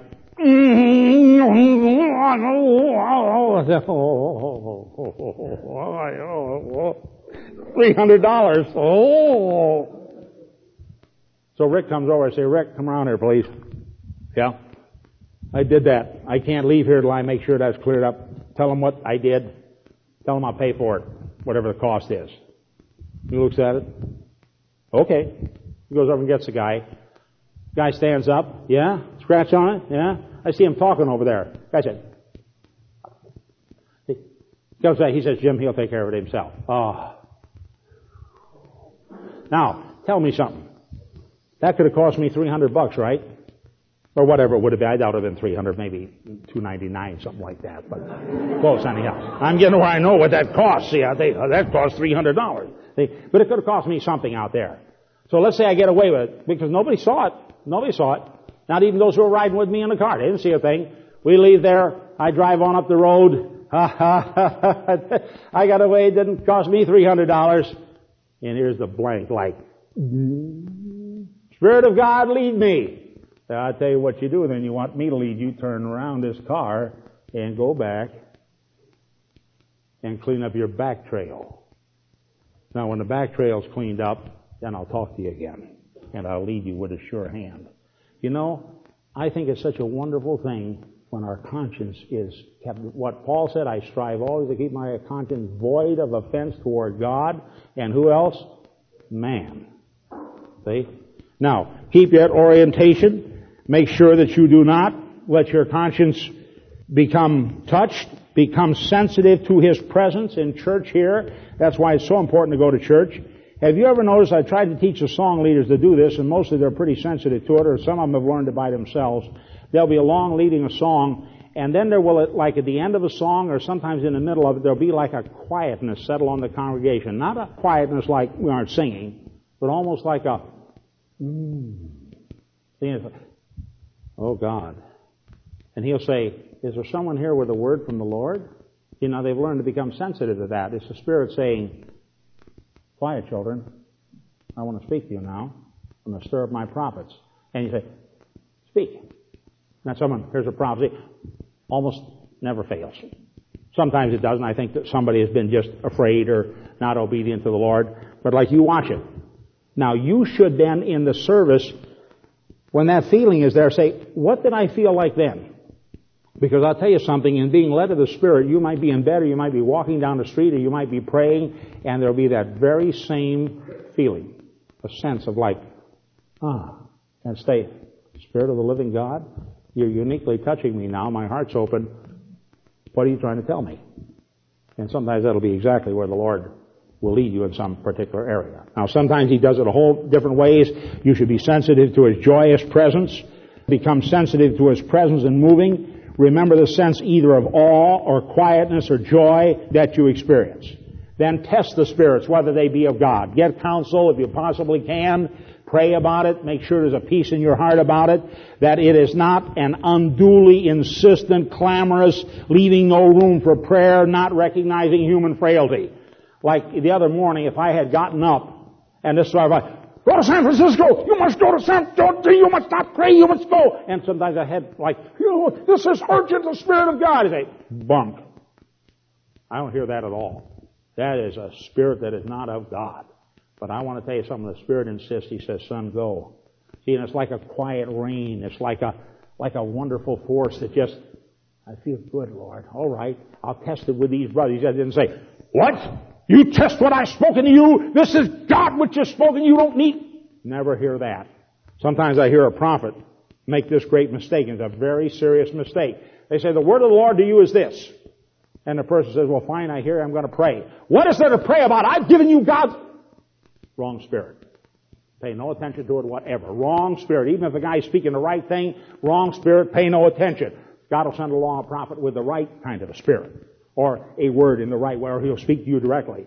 But the person says, certainly, brother, pray about it. Get some counsel too, but I believe it's a proper word from God. You go and get counsel, you pray about it and say, thank God that's a word of God. Listen, you'll always have time to get that counsel and prayer, act out that word of God, come back to prophet and say, brother, you gave me the right word. Thank you, brother. That really was guidance from the Lord that you helped me with. Always time to take care of those matters. If you won't counsel, I know I've heard God, I don't need to counsel. You've got the wrong spirit.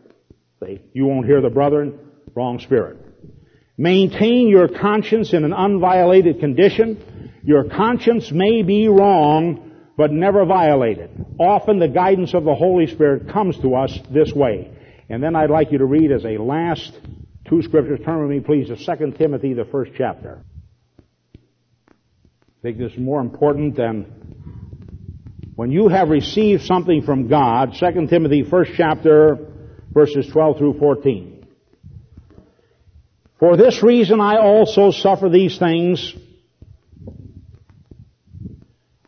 but I am not ashamed, for I know whom I have believed, and I'm convinced that he is able to guard what I have entrusted to him until that day. I've entrusted my soul to him, my spirit, my mind.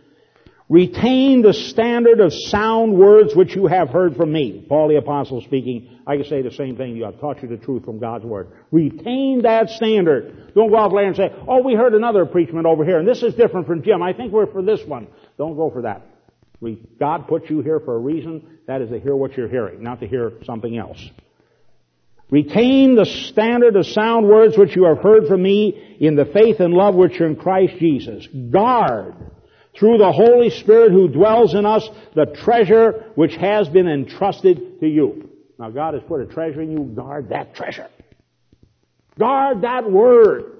Guard that spirit. Guard that fellowship. Guard that covenant. Guard that life together. Guard your wife. Guard your husband. Guard your children whom God has entrusted to you. Don't let anything stand in the way of carrying out that responsibility in God. Guard that which has been entrusted to you. And then the last thing, 1 Corinthians 6, 18 to 20. And this is the most important in some ways, because the one we're most likely to get caught with, 1 Corinthians 6, 18 through 20. Flee immorality, for every sin that a man commits is outside the body, but the immoral man sins against his own body. Or do you not know that your body is a temple of the Holy Spirit who is in you, with whom you have from God that you are not your own, for you've been bought with a price, therefore glorify God in your body. I'll tell you something.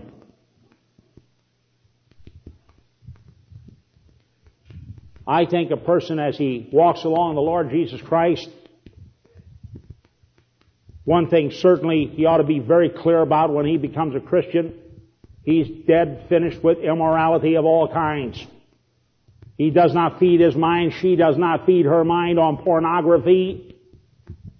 We don't look at lewd magazines. We don't listen to dirty jokes. We don't tell dirty jokes. We don't try to look at women in a wrong way, treat them as sisters with all purity. The immoral man does not hear God except in condemnation. And then if he doesn't hear it, his conscience becomes seared and he hears nothing. I think a man as he goes along in life ought to be getting alcohol out of his life completely. Any other thing that is hurtful to his testimony. And I can tell you that alcohol, smoking, tobacco chewing, things of this nature are hurtful to your testimony to many Christians and many unsaved people as well. They don't understand why you do that. I thought you were a Christian. Didn't know Christians did that.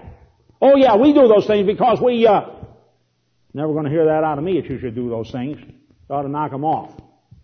I don't have to smoke, thank God for it. I don't have to drink, thank God for it. I don't have to chase women, thank God for it. Don't have to lie to run a business, thank God for it. Don't have to brutalize my wife, thank God for it. Don't have to, see, don't have to do that.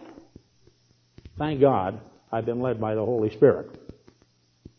Don't let sin, immorality in any form rule in your life.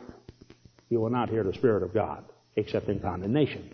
It'll be like, oh, I don't feel good, or my Christian life isn't good, or nothing's wrong, or this church is no good, or I think I'll go someplace, or I feel.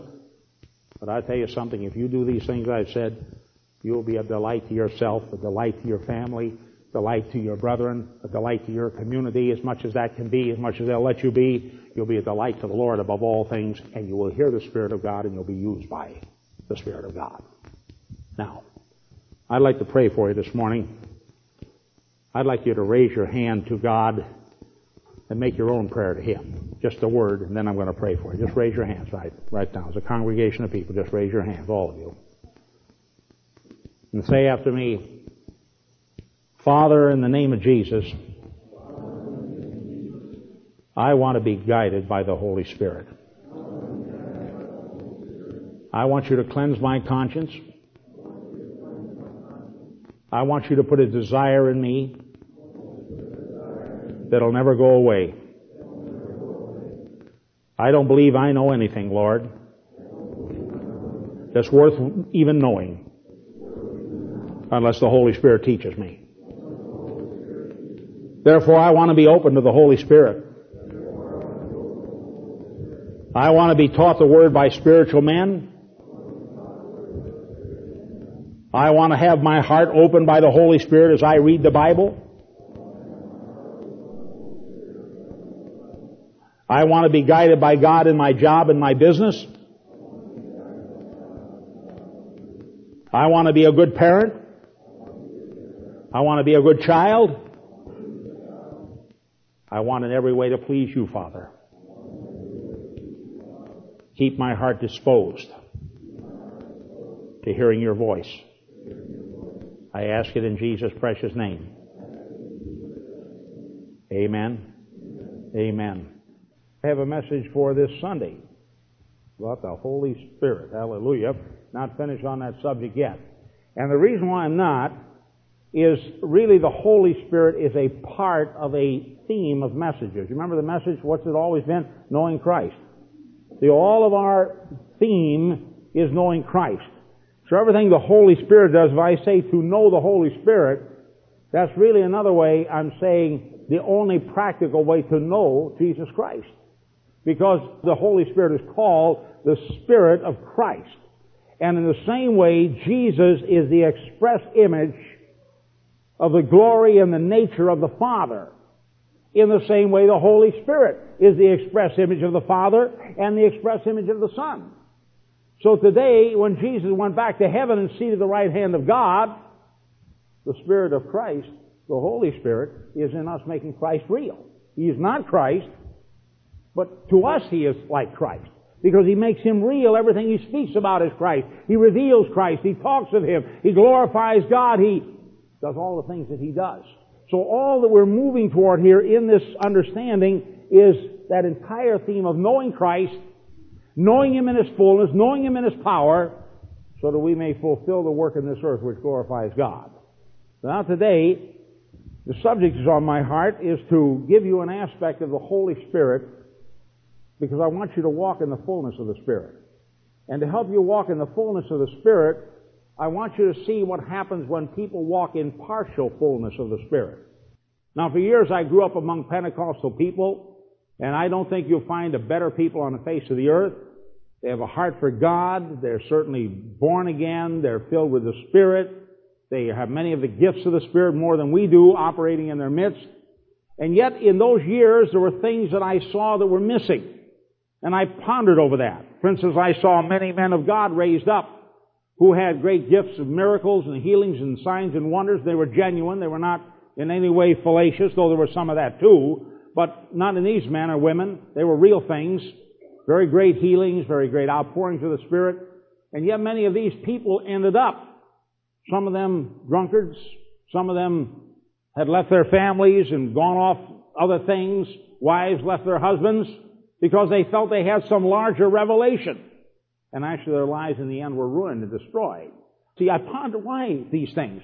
And then my own marriage came to ruin. For three years I wandered about like a vagabond. Here. What is it? And yet I was filled with the Spirit in the sense that I'd received the baptism. Wasn't filled with the Spirit while I was walking away from my wife. But I mean, I had that infilling. That was there. And it was available. But now I'm walking through the desert, even these men. What is wrong? I want to give you an aspect. To know how to walk in the Spirit. To be filled with the Spirit. To have the fullness all the fullness of God that the Bible speaks about, and how to draw upon that throughout the rest of your life. Because in later years, God began to show me things that I began to add into my life. They gave a stability to it. They gave a drama to it. They gave a glory to it. They put a faith in my heart, an ability to see things done that's not mine naturally, and it wasn't mine even when I was originally baptized in the Holy Spirit. Now, I don't want you just to be baptized in the Holy Spirit now. I want you to be filled with the Spirit and walking in the Spirit so that all the fullness of God will work through your lives. And many times what happens in the beginning of our Christian experience, we obtain a measure of that infilling. Enough so that we know we're sealed in Christ, the genuine thing. But the fact is, after a period of time, because we've not worked the rest of it in our lives, the actual fact is, most of us get on some pretty desert places, and then we wonder what's wrong with our Christian experience. Well, I hope today to be, reveal a little bit of what is wrong with some people's Christian experience, and maybe over lifetime, everyone's Christian experience at some time. And when you hit those places, how to come out of it and get yourself back on track again. So let's pray now for a unique anointing on this message. Father, pray now in the name of Jesus for that divine anointing. I pray, Father, that your Holy Spirit, who is the anointer, will come upon me, anoint me, The Lord, also anoint the hearts of the people. Give them a full measure of the Holy Spirit here this morning, that this message will be meaningful to them in every part of their mind and their being, Father. Lord, we may go out of here a different people. Grant that to us, precious Father. We ask it in Jesus' name. Amen. Now, I'd like you to turn with me to the book of Judges. Laid a pretty good foundation. As a matter of fact, it seems to me the Holy Spirit has laid the main foundation here for us to deal with. And I'm just going to pick up on what the Holy Spirit has already done, carry it hopefully a little further. Third chapter of the book of Judges. Now, in the Bible, I'm going to give you a secret of Bible study. And it's a secret that most people don't understand is a secret. See, God is not like most people. When God has a secret, He tells everybody if they want to hear it. See, for instance, you want to know the secret of going to heaven? God says to His church, tell everybody about that secret. See, you don't want any secrets. Not that way. Now, many people, because our minds, we have some idea that there's some like secret formula or magic thing or something special that, sure, you can read the Bible, but somewhere in there there's like three key words and they're right after a comma someplace and before a period. And if you just read those three words and get a revelation on it, then here the whole key, the Bible would open up and there it would all be and uh, you would be this great deliverer of the people because you know the three key words. Well, there are no three key words in the Bible. I want to tell you the secret of the Bible. Whatever God talks a lot about, that's what's important. And if you'll pay attention to what God talks a lot about, and you'll keep your life oriented toward what God talks a great deal about, then I tell you something, that's what's going to shape your life for good. So we go through the Bible and we say that what does God speak a lot about then? Well, the subject we're talking about is everywhere to be found in the Bible. See, we've mentioned that again and again, but now let's take a look at how God connects again and again victory, faith, power, glory, courage with the Holy Spirit. Again and again. Now in the book of Judges, very unique book. Remember, they didn't have the Bible. They probably had the five books of Moses, but how well they read or how well they knew it, I don't know. They knew the law, but they gotten away from it a great deal. They fell away from God in many cases. Third chapter here, now these are the nations which the Lord left to test Israel by them. That is all who had not experienced any of the wars of Canaan. In order that the generation of the sons of Israel might be taught war, those who are not experienced formerly. Then it goes on to name these various nations. Then verse 7. And the sons of Israel did what was evil in the sight of the Lord. Now here we have them departing again from God. See, something was missing in their experience, although they had great experiences. They had seen great deliverances. They had great history behind them. God opened the Red Sea and the River Jordan, and He did this on the mount. He gave us the law, and here's the tablets of stone, and here's the very tabernacle, and all of those wonderful things. But pretty soon that isn't enough. Something's not right in their experience, and they drift off, and next thing they're out here in the desert somewhere, and they've forgotten God. The sons of Israel did what was evil in the sight of the Lord and forgot the Lord their God, and served Baals and Ashtaroth. Now, these Baals were a spirit, and I'm going to get into this a little bit later as we deal with the book of Revelation. You see, you're dealing with two spirits, the Holy Spirit and evil spirits. And these spirits are constantly drawing people like this. Now we have the privilege as Christians to give ourselves wholly and completely to the Holy Spirit, in which case we have renounced and turned our back on these things. They have no more power to destroy or make us destroy, do anything to us, whatever.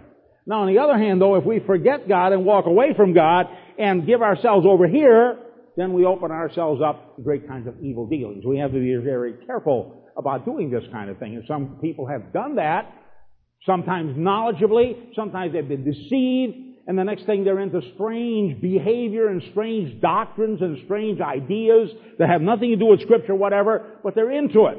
And they can speak with a power sometimes. Get up and explain their position with authority and power. Where do they get that anointing? Well, it's an anointing, all right. But it's an evil anointing. But it's a spiritual anointing. So these people gave themselves over to Baals and Asherah.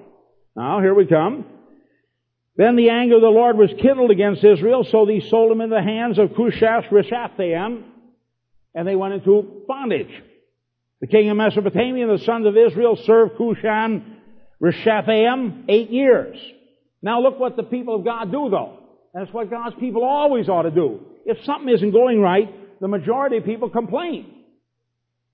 But that's the wrong thing to do. It does you no good at all. See, if you say, oh, this is hard. Oh, this is no good. Oh, this is a desert country. Oh, this is rough. Oh, this is, we're all dead. And whatever else might be our ideas. That isn't the answer. The answer is to call out mightily to God. Say, Lord, fill me with your spirit. See, I went over here and went a whoring after other gods, or I forgot you, or I haven't done what I should, and I'm out here in the desert. Now, Lord, take me and lead me back and see, that's what we need to cry out. Well, they cried this out. Now, as soon as they do that, when the sons of Israel cried to the Lord, the Lord raised up a deliverer of the sons of Israel to deliver them, named Othniel, son of Kenaz, Caleb's younger brother. And what happens that makes him a judge and a deliverer? Read it. And the Spirit of the Lord came upon him, and he judged Israel. When he went out to war, the Lord gave Cushan Rishathaim, king of Mesopotamia, into his hand, so that he prevailed over him. Then the land had rest forty years. Othniel, the son of Kenaz, died. Now what made him a great judge? What made him a great judge was the Spirit of the Lord came upon him. Now, next judge is raised up here. Go over with me, please, now to chapter 6. Now here we come to this great leader, Gideon. Gideon isn't naturally a great leader. Not too much of a leader at all, as a matter of fact. Verse 33, Then all the Midianites and the Amalekites and the sons of the east assembled themselves. I'll give a little background of the story here. Gideon was commanded by God to go in and knock the arms off their God. I'll turn back here just a little bit and read this to you. Kind of an interesting foreground to this, because Gideon is not this super courageous man. And I think that's the thing that has to be understood here. He's an ordinary man, which you and I are ordinary people in a pretty heavy duty world. Tells what he did though, that Gideon saw, verse 22, when Gideon saw these angels of the Lord, he said, Alas, O Lord God, for now I have seen the angel of the Lord face to face. And the Lord said to him, Peace to you, do not fear, you shall not die. Then Gideon built this altar. Now verse 25. Now the same night it came about that the Lord said to him, Take your father's bull, a second bull seven years old, and pull down the altar of Baal, which belongs to your father, and cut down the Asherah. See, this Baals that they gave themselves in the Asherah, cut it down beside it, and build an altar of the Lord your God on top of this stronghold in an orderly manner. Take a second bull and offer it, and so forth. Then Gideon took ten men of his servants and did as the Lord had spoken to him. And it came about because he is too afraid of his father's household, the men of the city to do it by day, he did it by night. I went there and broke the head off the thing and the arms. That was a common way. Showed you your arms are chopped off and your head's chopped off. You're in pretty bad shape. So when the men of the city arose early in the morning, behold, the altar of Baal was torn down and the Asherah side was cut down. The second bull was offered on the altar and they said one to another, who did this thing? And when they searched about and inquired, they said, Gideon the son of Joash did this thing. Then the men of the city said to Joash, bring out your son that he may die. They said, what do you want my son to die for? Well, because he busted God up. That's what he did. Right over there in the church. He tore his arms off and broke his head off. See? And the father answers him. He said, well now that is really some God we must be serving over there if my son went in and busted God up. Now it's really interesting. Here these men were like, oh man, are we mad? You broke God. See? And the father said, must be not much of a God if he can't defend himself. And he said, the rest of you, what he's telling me, you're really dinglings if you go for a thing like this.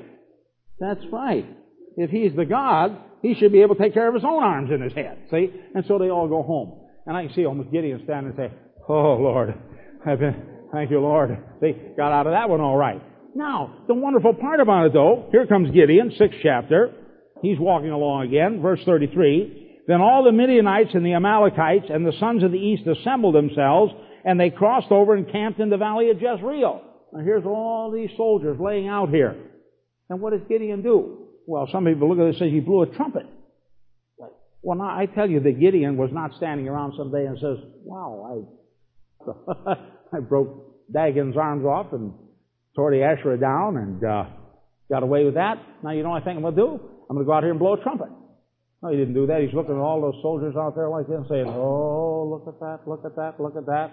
And then the Bible says something happened to him. And that's, that's what you need to happen to you. That's what I need to happen to me. That's what makes us lose our common sense.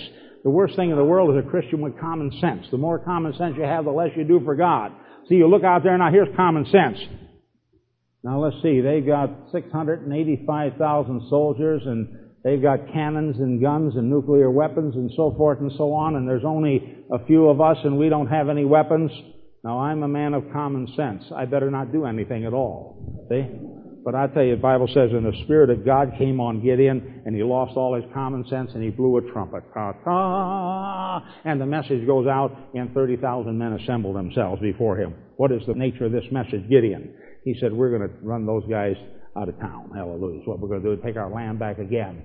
Then the Bible says there's a law in Israel. Okay, here's this law. Now, if anyone is cowardly or afraid, he can go home because they didn't want cowards fighting in there right in the middle of the battle or something like that. When the battle gets heavy, the cowards, oh, I'm afraid, and they run home and they demoralize the whole crew. So better let the cowards go home first. I the Gideon was looking only 30,000, Lord, again, 600 and some thousand. Oh my God. All right. You Israelites, now I want this to be clear to you. There's a law in Israel that allows any yellow belly coward Somebody with a big yellow stripe right down their back, mile wide. Someone who won't fight for God, for country, for mother, and for children. You can go home. But everybody will be seeing you. 20,000 of them take right off over the hill. And he's left with 10,000. See, now here's, Gideon. Oh, God. What now, Lord? God says there's only one problem. See, the Spirit of God is on him. What now, O Lord? You have too many people, Gideon. oh, hallelujah. So he takes them down the river, leaves them with 300. 300 people. 300 people that had something wonderful. They had a torch in one hand and a trumpet on the other and a sword by their side. Now, you know what those three things represent? And they said, surround the Amalekites here. They all lay along the valley like this for grasshoppers in multitude. And he said, you hold up that torch high and you break the shelter around that torch, showing the Spirit of God. You blow your trumpet, which means you're going to preach the gospel. And you pull that sword and say the sword of the Lord in Gideon. The Word of God, the Spirit of God, in action, preaching the gospel. I tell you something, you get 300 men and women that don't have any more common sense than to be out there in the middle of the night with those three weapons and say, we're going to take on 600,000 with camels and ammunition and warfare and so forth. But that's what the Spirit of God does. He'll cause you to lose your common sense. And one of the most important things a person can do is lose their common sense. Now, your common sense is good for telling you to tie your shoes in the morning. You should always pay attention to your common sense, unless the Spirit of God comes on you. And then it doesn't matter whether you tie your shoes or not. But in the morning when you get up out of bed, use your common sense. Tie your shoes. Put your clothes on. If it's raining, put on a raincoat or take an umbrella or do what you have to do. But I'll tell you something when it comes to doing the work of God, when it comes to living for Christ, when it comes for relating to each other, when it comes to building something that is worthwhile, it isn't built by common sense. It's built by men and women that have faith and courage that takes them out of the ordinary, that makes them do the crazy, the insane things, insane to the world. See, what Gideon did, stop and think about, that is crazy. He goes in there and the whole nation's going a whoring after these Baals. But Gideon hears God and he does something. That's all his faith will allow him to do. He does it. And, oh, now Gideon, here's what I want you to do. Oh, oh, all right, Lord, I, uh, my common sense tells me I shouldn't forget your common sense. Get out there and do it. And the Spirit of God, ta-ta, and they gather. Gideon, Cowards go home. 20,000 go home. You know something? If he'd had any common sense, what he'd have done right after 20,000 went home? He'd have gone home. Hallelujah. Said, let me get out of here. This is crazy. And I'm not a crazy man. I'm a sensible man and I'm getting out. Instead, he made a mistake. He said, God, what now? God said, way too many people Gideon. Oh, God, you're blowing my mind. That's right. That's the whole plan to blow your mind. You have too much mind. Okay. Now I'm saying natural things, fine, use your common sense. Car doesn't go? Say, what's wrong with my car? You look around, the key is not in the ignition. Aha! Common sense, wonderful. See? But I'm going to tell you something. When you begin to see all the things as we've laid them out here, and I see how God wisely led me to do that, what it means knowing Christ, and here we're going through this whole range of things of what God wants us to do and what we are not to do, then a person comes and say, Oh my God, I see it, but how in this side of heaven am I ever going to be able to do anything? How can I do it, oh Lord? You know what your common sense mind tells you? You can't. That's our common sense. And we stay in that realm, you can't do anything. But if you yield up and say, Spirit of the living God, come on me and make me another man. Make me another woman. Make me another person. Then you can do what you couldn't do before. And that's what Gideon did. And those 300 that were with him, doesn't say it, but that's the same thing. Here they're standing out there. Here's all we've got. There, they're looking. Common sense tells us we ought to get out of here. Spirit of God says, we ought to hold that torch up and break it like that and blow a trumpet and say, the sword of the Lord in Gideon. And when they did that, the Spirit of God moved among the enemy and they began to cut each other down and run in all directions. And, and what a way to win a war, huh? Now here's common sense. Here's a way to win a war. See? And then finally the 300, after the, the people are out of the valley and they're running, here's the 300 all gathered together and they go chasing this 600,000 over the hills. And I'm telling you, as they look back on I don't know what they saw back there. The Bible doesn't say, but I kind of like to imagine things a little bit because other things have shown that to be true. You think when they look back there and just saw 300 people that they didn't have common sense too? No, they lost their common sense also, see, because the Spirit of the Lord was chasing them hard, and He was coming on them from a different way. But you know, when they looked back there, it wouldn't surprise me, they saw 300 with Gideon, and Gideon leading them and yelling at them, and we're gonna get you, we're gonna get you! Them, did they might have saw a million and a half angels right behind them, just coming right over in their horses like this, they'd get me out of here! See? And the country was set free. It's the Spirit of God that makes those differences. Now, let's go on to the next thing. Turn to me chapter 11. Same situation here. Now we like to look at Samson, think, ah, now there's a man. Ate his Wheaties in the morning, got up, took tremendous exercise, and really got himself ready for warfare and so forth. When I believe he was a strong man. Because later on, after they put his eyes out, he was still able to grind at the mill by himself, which another might take an animal to do. All right, now here he's born, raises up a little bit, and then in verse 20, here's Manoah out here. For it came about when the flame went up from the altar, they met an angel now. They've offered an offering and so forth. When Manoah and his wife saw this, they fell on their face to the ground. Verse 21. Now the angel of the Lord appeared no more to Manoah to his wife. Then Manoah knew he was an angel from the Lord. So Manoah said to his wife, We shall surely die, for we have seen God. And that was a common belief at that time. But his wife said to him, If the Lord had desired to kill us, he would not have accepted the burnt offering and a grain offering at our hands, nor would he have shown us all the things that he has shown us. Let us hear these things like this at this time. Then the woman gave birth to a son and named him Samson, and the child grew up and the Lord blessed him. Look at verse 25. Now here he's this little child, but something begins to happen out of the ordinary. It says the Spirit of God, the Spirit of the Lord began to stir him in Mahaneh-dan between Zorah and Eshtaol. Now that was what Samson was. Samson was not great because he had great muscles.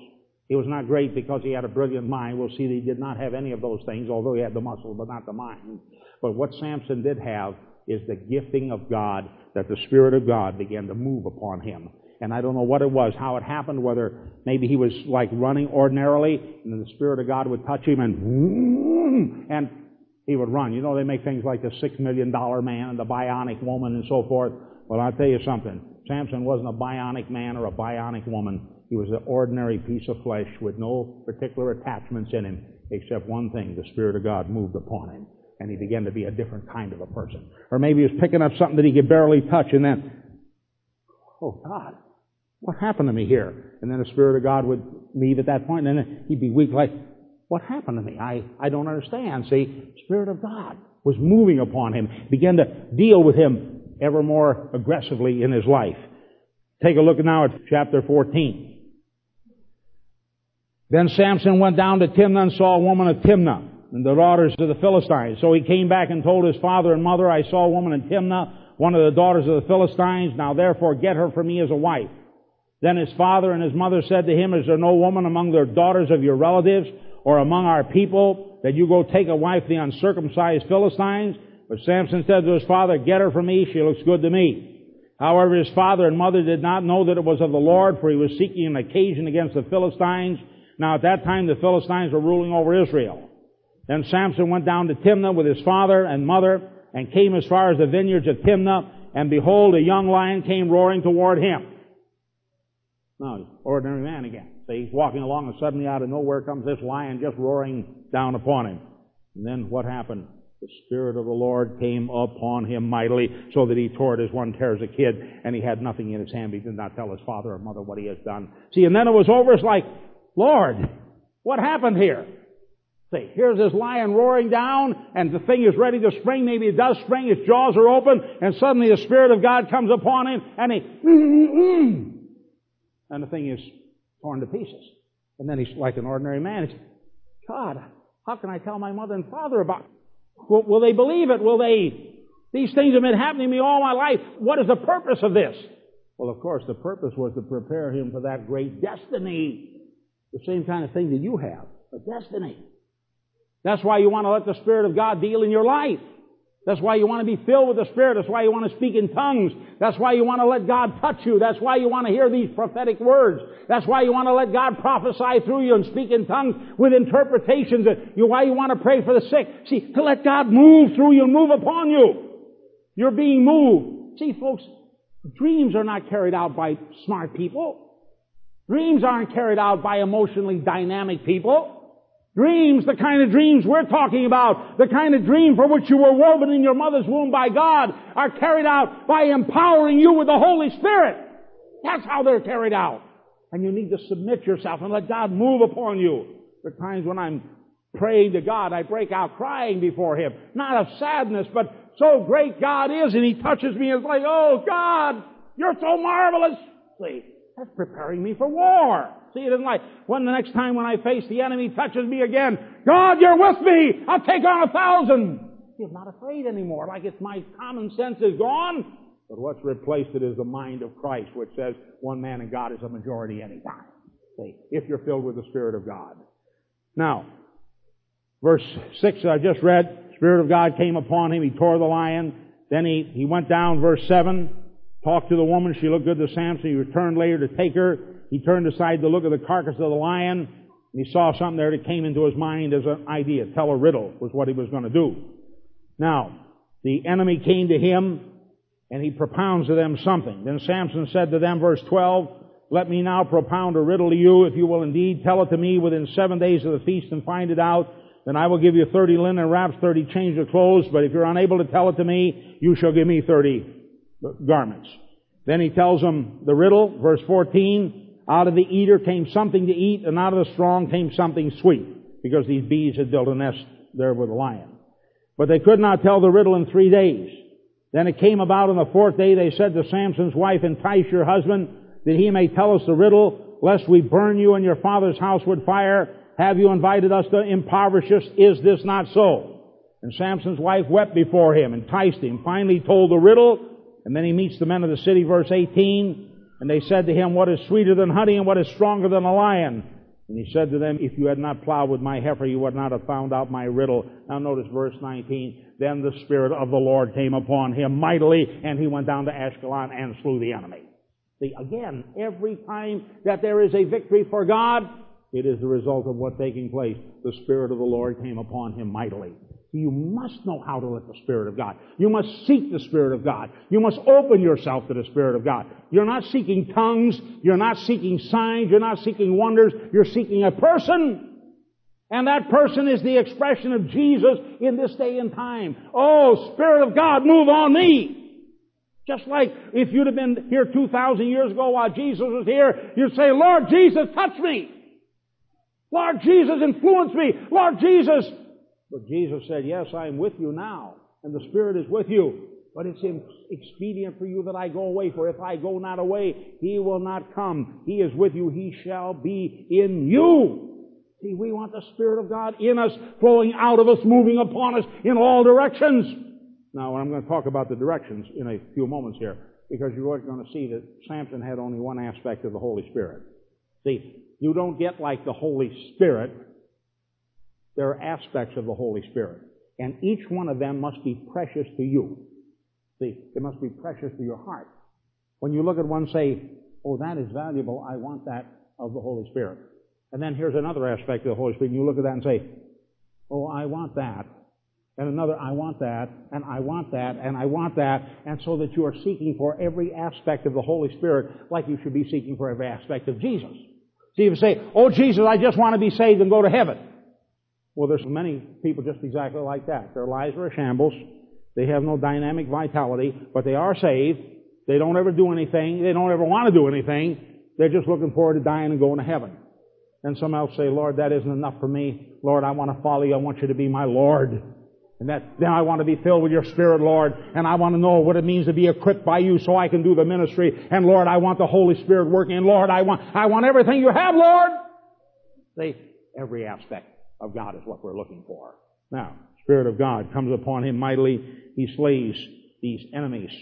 Now then he leaves this woman and he marries another, Delilah. Now we're getting down to the tragic part of the story, but yet God turns it for good also. Turn with me, please, to chapter 15.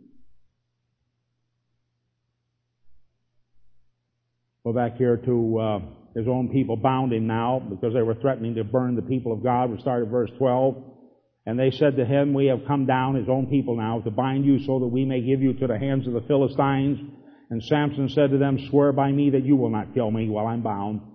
So they said to him, No, but we will bind you fast. See, they had common sense. They said, We're going to be burned, and Samson, we better give you over and sacrifice you rather than all of us. That's common sense.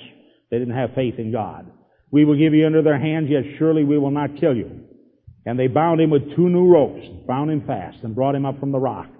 And when he came to Lehi, the Philistines shouted as they met him, and the Spirit of the Lord came upon him mightily. I always like the way the Holy Spirit does this, because he's the one that's written the Bible. The Holy Spirit came upon him mightily so that the ropes that were on his arms were as flax that is burned with fire, and the bonds dropped from his hands. How many of you ever know what flax is? Ever seen flax burned? Very weak, just nothing like that. And it says it's like he's standing there like this, or he's on the rock, totally bound, and they look at him and knew, ah, we've got you, Samson. And the Spirit of God comes on him, he goes like, and the ropes fall off.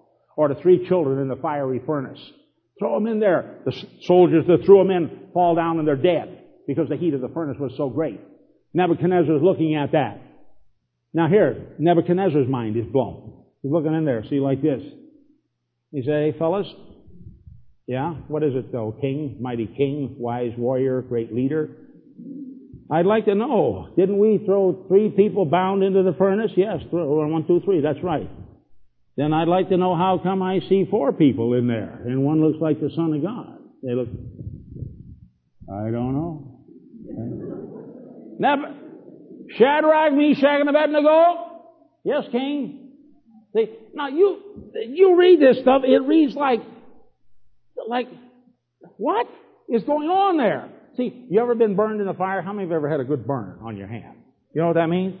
Now, if you saw three people walking around in a furnace, you throw them in, and here's this flame just roaring like this, and then here they're walking around in there and they're saying, ah, and here's a fourth one walking around with his arms on them like this, and they're like, now, what do you think would happen to your common sense? Well, that's where he was like, ah, Shadrach, Meshach, and Abednego, yes. You hear me in it? Yes. Come out. That, okay, king, we're coming out. Goes over to him. Don't even smell the fire. What's going on here? Then he says, uh, his, his greater wisdom returned. He said, There is no other God that can deliver after this sort. Therefore, let no one in this nation ever say anything about the God of Shadrach, Meshach, and Abednego ever again, because if they do, they will be killed, and their houses will be cut down and made into a dunghill. Now, I tell you, that would get you to think twice about talking bad about God in that nation, see? But if you can understand that these things are the operations of the Holy Spirit of God. They are not sense, they're not brains, they're not shrewdness, they're not cleverness. And I'll tell you something, I sometimes wonder if we as a people haven't got so tied up with principles. Never get that that I'm ever putting them down. But almost like we know how to do it now. See? We know how to counsel people, we know how to teach people, we know how to lead people, we know how to guide people, we know how to show people, we know how to But I want to tell you something that it's like this. A zeal for God without knowledge is a very bad thing. But I'm going to tell you knowledge without the Holy Spirit is not a good thing either. But it's when you have a zeal for God according to knowledge filled with the Spirit, that is when you have a dynamic church. See, that's what makes it a powerful thing. Now here it is. This man marries now Delilah, this woman Delilah, 16th chapter, getting over here. She's talking to him. She gets him to lay in her lap. He tells her, of 17th verse, if I am shaved, then my strength will disappear and I will become weak as man. He, he's done this four or five times already. Then Delilah saw that he had told her all that was in his heart, and she sent and called the lords of the Philistines, saying, Come up once more, for he has told me all that is in his heart. Then the lords of the Philistines came up to her and brought the money in their hands. And she made him sleep on her knees and called for a man and had him shave off the seven heads, very deep in sleep, probably a drugged or wine sleep. Seven locks of his hair, and she began to afflict him. She began to poke him or punch him or whatever it was. And his strength left him and she said, The Philistines are upon you, Samson. And he awoke out of his sleep and said, I will go out as other times and shake myself free. But he did not know that the Lord had departed from him. Now I'll tell you something, he had the same knowledge as before. He was still Samson. He was still an Israelite. Or to put another way, he's still a Christian. But whatever it was that made him what he was was gone. And that something was the Lord the Spirit of the Lord had withdrawn from him. And just like when he could reach out to that land and tear it apart in a moment and then a moment later be a normal person because the Spirit of the Lord had departed from him at that moment, but not in a bad way. Now he began to think little by little, I can do anything I want and I can get away with it and I can just, I have power. I know how to do it. I can get it done. And then God withdrew from him and suddenly the Philistines were upon him and he was just an ordinary man. And they took him and they put out his eyes and they put him in the mill to grind, took the animals away, or maybe they had him, one of them helping, I don't know, but he ground. And then finally they have a great celebration there, God Dagon, that spiritual, devilish worship. And they say, bring Samson and he may amuse us. One of the things says very insightful there, says he ground at the mill. He said his eyes were put out and so forth, howbeit the hairs of his head began to grow again, indicating his dedication, his, his consecration, is coming back to God. Oh God, I repent before you. Oh God, I have sinned before you. Oh God, I pray once again, like David, take not the joy of thy salvation away from me. Let thy Holy Spirit rest upon me, O Lord. Cleanse me and purge me from within and without. That kind of a prayer. And he grounded them, oh God. And finally they take him into where these great crowds are gathered in this great building great temple to their god Dagon. And it says, amuse us, Samson. Says he entertained them. I don't know what they made him do. Maybe they stuck him with swords and he danced or they threw explosives down and he jumped and they laughed and roared at this great enemy of the people was now captured by them. And after they'd gone on for some period of time, they stopped. And he says to the boy that was with him, see what a downplay this was. The boy was leading him around because he couldn't see, he couldn't do anything. And he said, lead me over to the pillars that hold up this building. And he left him there. Maybe he needs a rest. Then he cries out, Oh God, once again I pray thee, remember me. And then he said he bowed himself with all of his might. now what happened again? Said in his death he slew more than his life. Let me die with the Philistines. I've lost my eyes. I've lost whatever chances I had, whatever I might have been at some point, but let there at least be one last thing, O Lord. Remember me. Isn't God gracious? And the Spirit of God came upon him once again. And, he, and those pillars went over and the whole thing collapsed in on itself. And Spirit of the living God. See, whatever you will do for God, it won't be done because you're smart. It won't be done because you've served God for 40 years. I've almost served God for 40 years. I tell people you serve God for 40 years, you don't know anything more about running a church than the first day you're saved. Hopefully what you do know is how to yield to the Spirit in a better way. You've practiced it. You've allowed yourself to be moved upon by the Spirit. You've listened for His voice. You've allowed the different aspects of God to work in your life.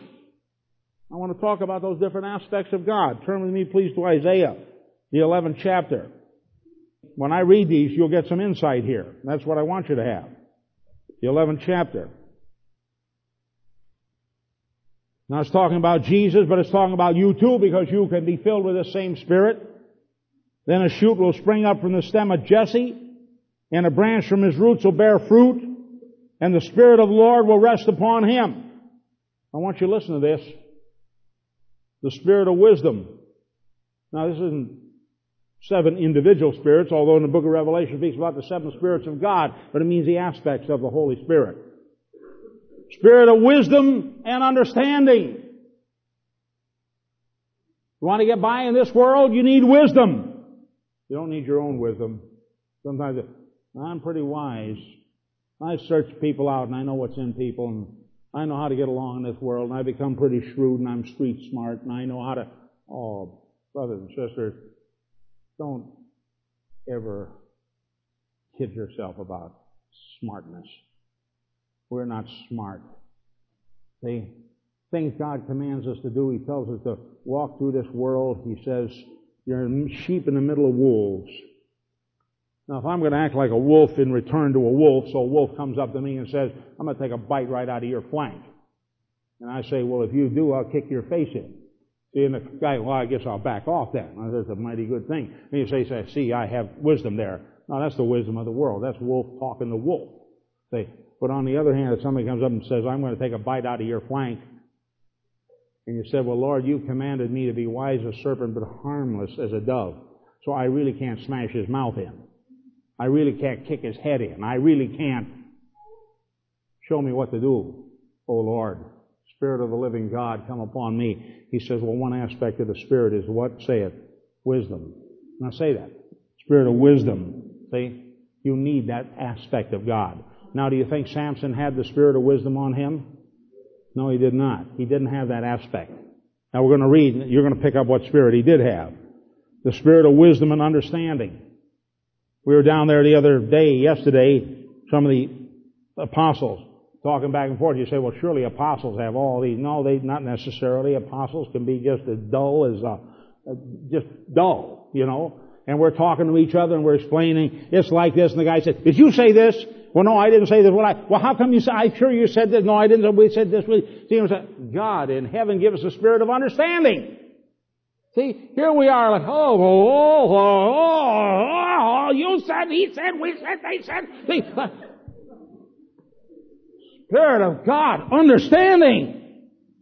And then a breakthrough came. It's like, oh, that's what you mean. Oh, thank God.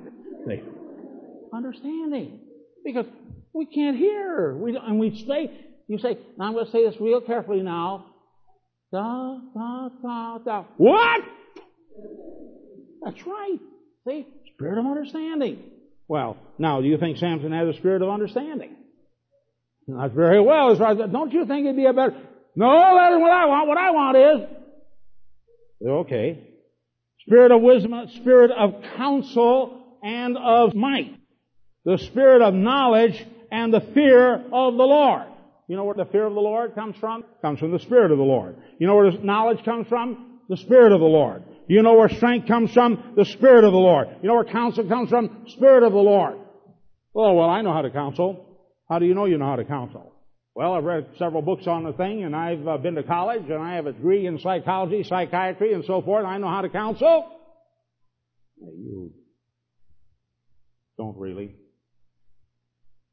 Elders, I know how to counsel. I've been counseling for 20 years, 30 years, 40 years, 50 years. Don't know how to counsel. You tell me you know what's in a person's heart, the pain they're going through, the complexities of life, what they suffered in their childhood and their young manhood and womanhood, and the pains and how it's affected them. You know that, do you, by looking at somebody? I don't know that. After 30 years, I don't know that. I remember speaking to somebody years ago and they were telling me, yes, and the Lord is doing this and the Lord is doing this. It's just wonderful what's happening and praise God and so forth. Says, stop a minute, please. I think I told you this last week. Bear repeating. Why, if this is true, do I hear a crying in your spirit that overwhelms what I hear you say? That person, how do you know? I don't know.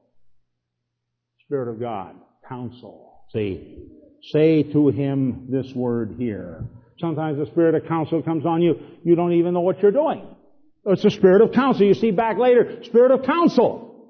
Walking down the street one time, down in Living Waters Ranch. You had it years ago. Don't have it anymore. And uh, brother was walking along there. Had a little kind of a bag in his hand or handkerchief or something, kind of carrying it along or some package. It wasn't much. And uh, out of nowhere, I say, I don't know even why he said it. Well, I said, I knew you were mad, but I didn't think it was so bad you were going to leave. And the guy like that, and he dropped the thing like this. He said, how did you know I didn't tell anybody? I said, how did I know what? See. Well, I was going to leave, and I'm mad. I said, spirit of counsel. Thank you. I didn't know, but it was God who caused me to speak these words to you. Let us go talk. Guy's still in the ministry to this day. But I tell you, without the spirit of counsel, I'd have gone along there, hi so-and-so, oh, hi Jim, oh, oh, oh. And then he takes off right down the road well, I never knew. The guy's all blown out and he's gone and now where is he? Spirit of counsel. Well, he didn't have that spirit of counsel. Too bad he didn't have it. See, now here's what we want. What did he have? He had a part of that spirit though. What did he have? Look through it. Where did he have? That's right, a spirit of strength, a spirit of might. That was all he had. See, and I tell you, I've seen people like with one gift. They'll get the gift of healing or the gift of faith or some gift, and they'll take that one gift and they'll just buy a tent and the next thing they're doing this with it and the next thing they've left their wife or their husband or they've left their friends and they've left their family that they belong to and they're off in all kinds of craziness and foolishness and the next thing they're back in alcohol and sometimes drugs and finally some of them have died lonely Man, I remember one died down here in San Francisco. Great man of God. Touched my life much in the early days of my ministry. Gave me a, a real understanding of the miraculous and the power of God. He died in a hotel room down in San Francisco all alone because he couldn't get healed. Why did he left his wife, left his children, his friends, just destroyed himself? What was missing? He had a gift of power, but he didn't have wisdom. He didn't have might. He didn't have understanding. He didn't have counsel. He didn't have humility. And the Bible talks about in another place a spirit of burning. You know what all of us need? Holy Spirit to come inside and burn out everything that is contrary to God's truth. So we end up like the Holy Spirit. We end up holy men and women of God. Spirit of the living God, come inside here and burn out everything contrary to what you are burn out my temper and burn out my hurts and burn out my pettiness and burn out my weakness and burn out, burn out everything. Just leave me filled with you, Lord, with the Spirit. Turn with me to the book of Revelation. Two powerful spiritual revelations here, I believe, and it's rightly that they would be in the book of Revelation. In Revelation 1, 4, 3, 1, and 5, 6, it speaks about the seven spirits of God. Seven spirits of God which are before the throne. Now Revelation 13, 3 speaks also about another kind of spirit. We dealt with the Holy Spirit coming upon people. Now Revelation 13, 3. It's talked about the beast he seen. And I saw one of the heads as if it had been slain, speaking of the Antichrist, and his fatal wound was healed and the whole earth was amazed and followed after the beast, and they worshiped the dragon. He gave his authority to the beast, and they worshiped the beast, saying, Who is like to the beast, and who is able to wage war with him? And there was given to him a mouth speaking arrogant words and blasphemies, and authority to act for 42 months was given to him. Now notice in each case it was given to him. Spiritual power was imparted. Didn't have it. Was given. Same thing with you. If you're ever going to do anything for God, it will be given to you through the operation of the Holy Spirit. It was given to him make war with the saints and to overcome them, and authority over every tribe and people and tongue and nation was given to him, so he'll rule over the known world at that time. And all who dwell on the earth will worship him, everyone whose name has not been written from the foundation of the world in the book of life of the Lamb who has been slain. If anyone has an ear, let him hear. If anyone is destined for captivity, to captivity he goes. Thank God you're not destined to captivity. You've been saved. You're destined to glory. If anyone kills with a sword, with a sword he must be killed. See wolves killing wolves. Here is the perseverance and faith of the saints. And I saw another beast coming up out of the earth, and he had two horns like a lamb, and he spoke as a dragon. And he exercises all the authority of the first beast in his presence, and he makes the earth and all those who dwell in it to worship the first beast whose fatal wound was healed. And he performs signs, great signs. Where does he get this power? So that he makes fire come down out of heaven and the earth in the presence of men. And he deceives those who dwell on the earth because of the signs which was given to him, again, given to him to perform in the presence of the beast, telling those who dwell on the earth, and by the way, that word dwell means permanent dwellers. We're not permanent dwellers. We're pilgrims here on this earth. We're passing through. On the earth to make an image of the beast who had the wound of the sword and has come to life. And there was given to him to give breath to the image of the beast, and the image of the beast might even speak and cause as many as do not worship the image of the beast to be killed. And he causes all, small and great, the rich and the poor, and the free men and the slaves, to be given a mark on the right hand and in their forehead. And he provides that no one should be able to buy or sell except the one who has the mark, either the name of the beast or the number of his name. Here is wisdom. Let him who has understanding, again, spirit of wisdom, spirit of understanding, calculate the number of the beast, for the number is that of a man, and the number is 666. Now, chapter 16, verses 13 and 14. Here is the power behind it. And I saw coming out of the mouth of the dragon, we'll start at 12, and the sixth angel poured his bowl over the great river, the Euphrates, and its water was dried up, that the way of, might be prepared for the kings of the east. And I saw coming out of the mouth of the dragon, and out of the mouth of the beast, and out of the mouth of the false prophets, three unclean spirits like frogs, for they are the spirits of demons, performing signs, which go out to the kings of the whole world to gather them together for the war of the great day of God Almighty. Now, where was this power? Where did it come from? There's two kinds of power in this universe. There's evil power, and it can perform certain kinds of miracles and signs. But always it will lead, whatever those miracles do, it leads people to ruin, just like it led the people of the world directly to Armageddon and to their own destruction. Never to salvation, never to an uplifting, always to destruction. Brings the people to arrogance, commanding people to worship the beast. Always brings them to that. But the Spirit of the Lord, when He comes upon us, mighty signs and wonders, but it always leads people to salvation and to blessing and glory, and always to glorify God with our lives.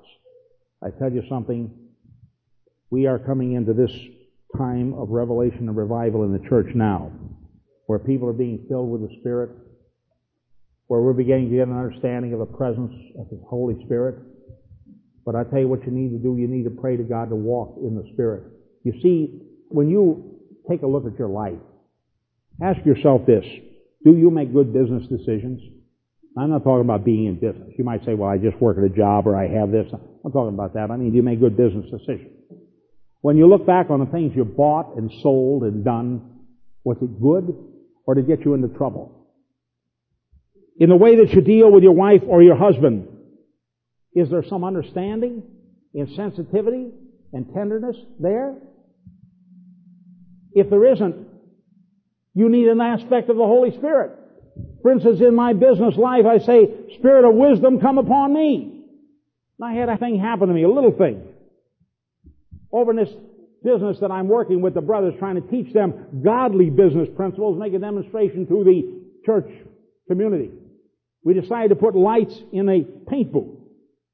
Now, I mean lights, I mean heat lamps in a paint booth. We try to paint faster. So I was standing there telling him and says, I finally decided that really is a good thing. We're going to do it. It'll speed up things a whole lot faster and so forth. Great idea. So I said, I wonder where we can get them. Looked them up. Thousand dollars, fifteen hundred, two thousand dollars with this, that, the other thing. Said, well, if we have to do it, we'll spend it, but I sure don't like spending that kind of money. Telling Mike Davis about it. He said, Jim, you're going to be surprised. Come on upstairs with me. So I go upstairs with him. He said, do you remember two years ago you and I went to an auction? Well, yeah. He said, do you remember we tried to get a dump truck? We couldn't get it. The price is too high? Yeah. And then we tried for all other kinds of things? Yeah. He said, do you remember what we bought? No, I, I don't remember we bought anything. Yeah, we did. He said, don't you remember after the floodlights that I wanted, but the prices went so high we just let them go? that there was a bunch of heat lamps laying there? I said, boy, vaguely I remember that. Don't you remember? He said, the guy said, $500. Let's start the bid at 500 or 17 of them. There were four bank lights like this with reflectors behind them in a kiln, a dry kiln type of thing. Perfect for what, what we need them for. And I said, yeah, kind of remember. And he said, remember, nobody would bid, and 400, 300, 200, finally down 50 bucks. And I said, how about 10 bucks? And he said, take the whole thing and get them out of here. See? God knew two years ago I was going to need those lights. See, spirit of wisdom. See, now here, we don't even know his wisdom. You know, I'm standing there saying, uh, I don't know what we need heat lights for. Mike says, I don't know either. Uh, 500? No. Four? No. 400? No. 50? No. Then he does a dumb thing. If you don't need them, what do you need them for even 10 bucks for? How about 10 bucks?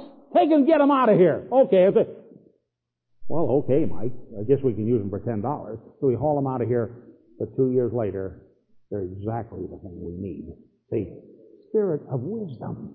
See, I'm saying the thing in dealing with life, dealing with your brethren, dealing with your boss, dealing with your dreams. Lord, you've given me a dream to see this. I need wisdom.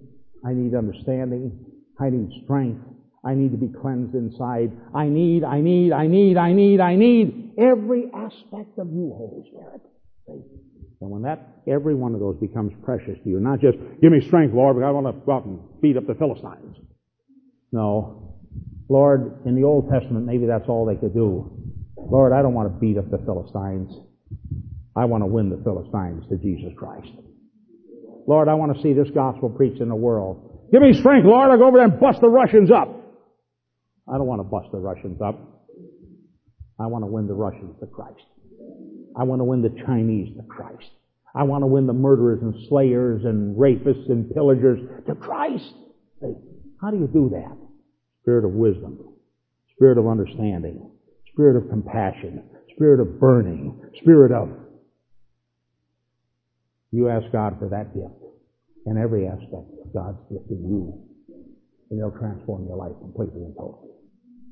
Understand what I said this morning? Hallelujah. I want you to just stand up with me now. I want you to do something physical. Hallelujah. I want you just to raise your hands like this toward the Lord. Say, Lord, I want every aspect of the Holy Spirit in my life. I want to be filled completely with the Holy Spirit. I want to walk in the Spirit. I want the Holy Spirit to spill out of me in every direction. I want to be a blessing to everyone everywhere. I want to be like Jesus. I want to be fully equipped, Lord Jesus. So I can minister life and truth. I want to see this world won to Jesus. And above all, Father, I want to see you glorified in this earth. Fill me with your Spirit. Father, we have not prayed an idle prayer. I watched the hearts of your people over these last few months as we've led them along step by step. Lord, again, your dreams are being stirred up in their hearts. And yet, Lord, some of them are timid or frightened or maybe out in a desert place because, Lord, that vision was there before and they tried to make it happen, but they didn't know how to make it happen. Lord, I pray now that they pray for the spirit of might so they'll never be turned back by any discouragement. I pray, Lord, that you will grant them a spirit of the fear of the Lord so they'll never fear any man or any spirit that exists in this whole universe, Lord. I pray, Father, that you'll give them a spirit of counsel and a spirit of wisdom and a spirit of understanding. Lord, a spirit of burning that everything they touch, Lord, will manifest the fullness of your Holy Spirit, Lord.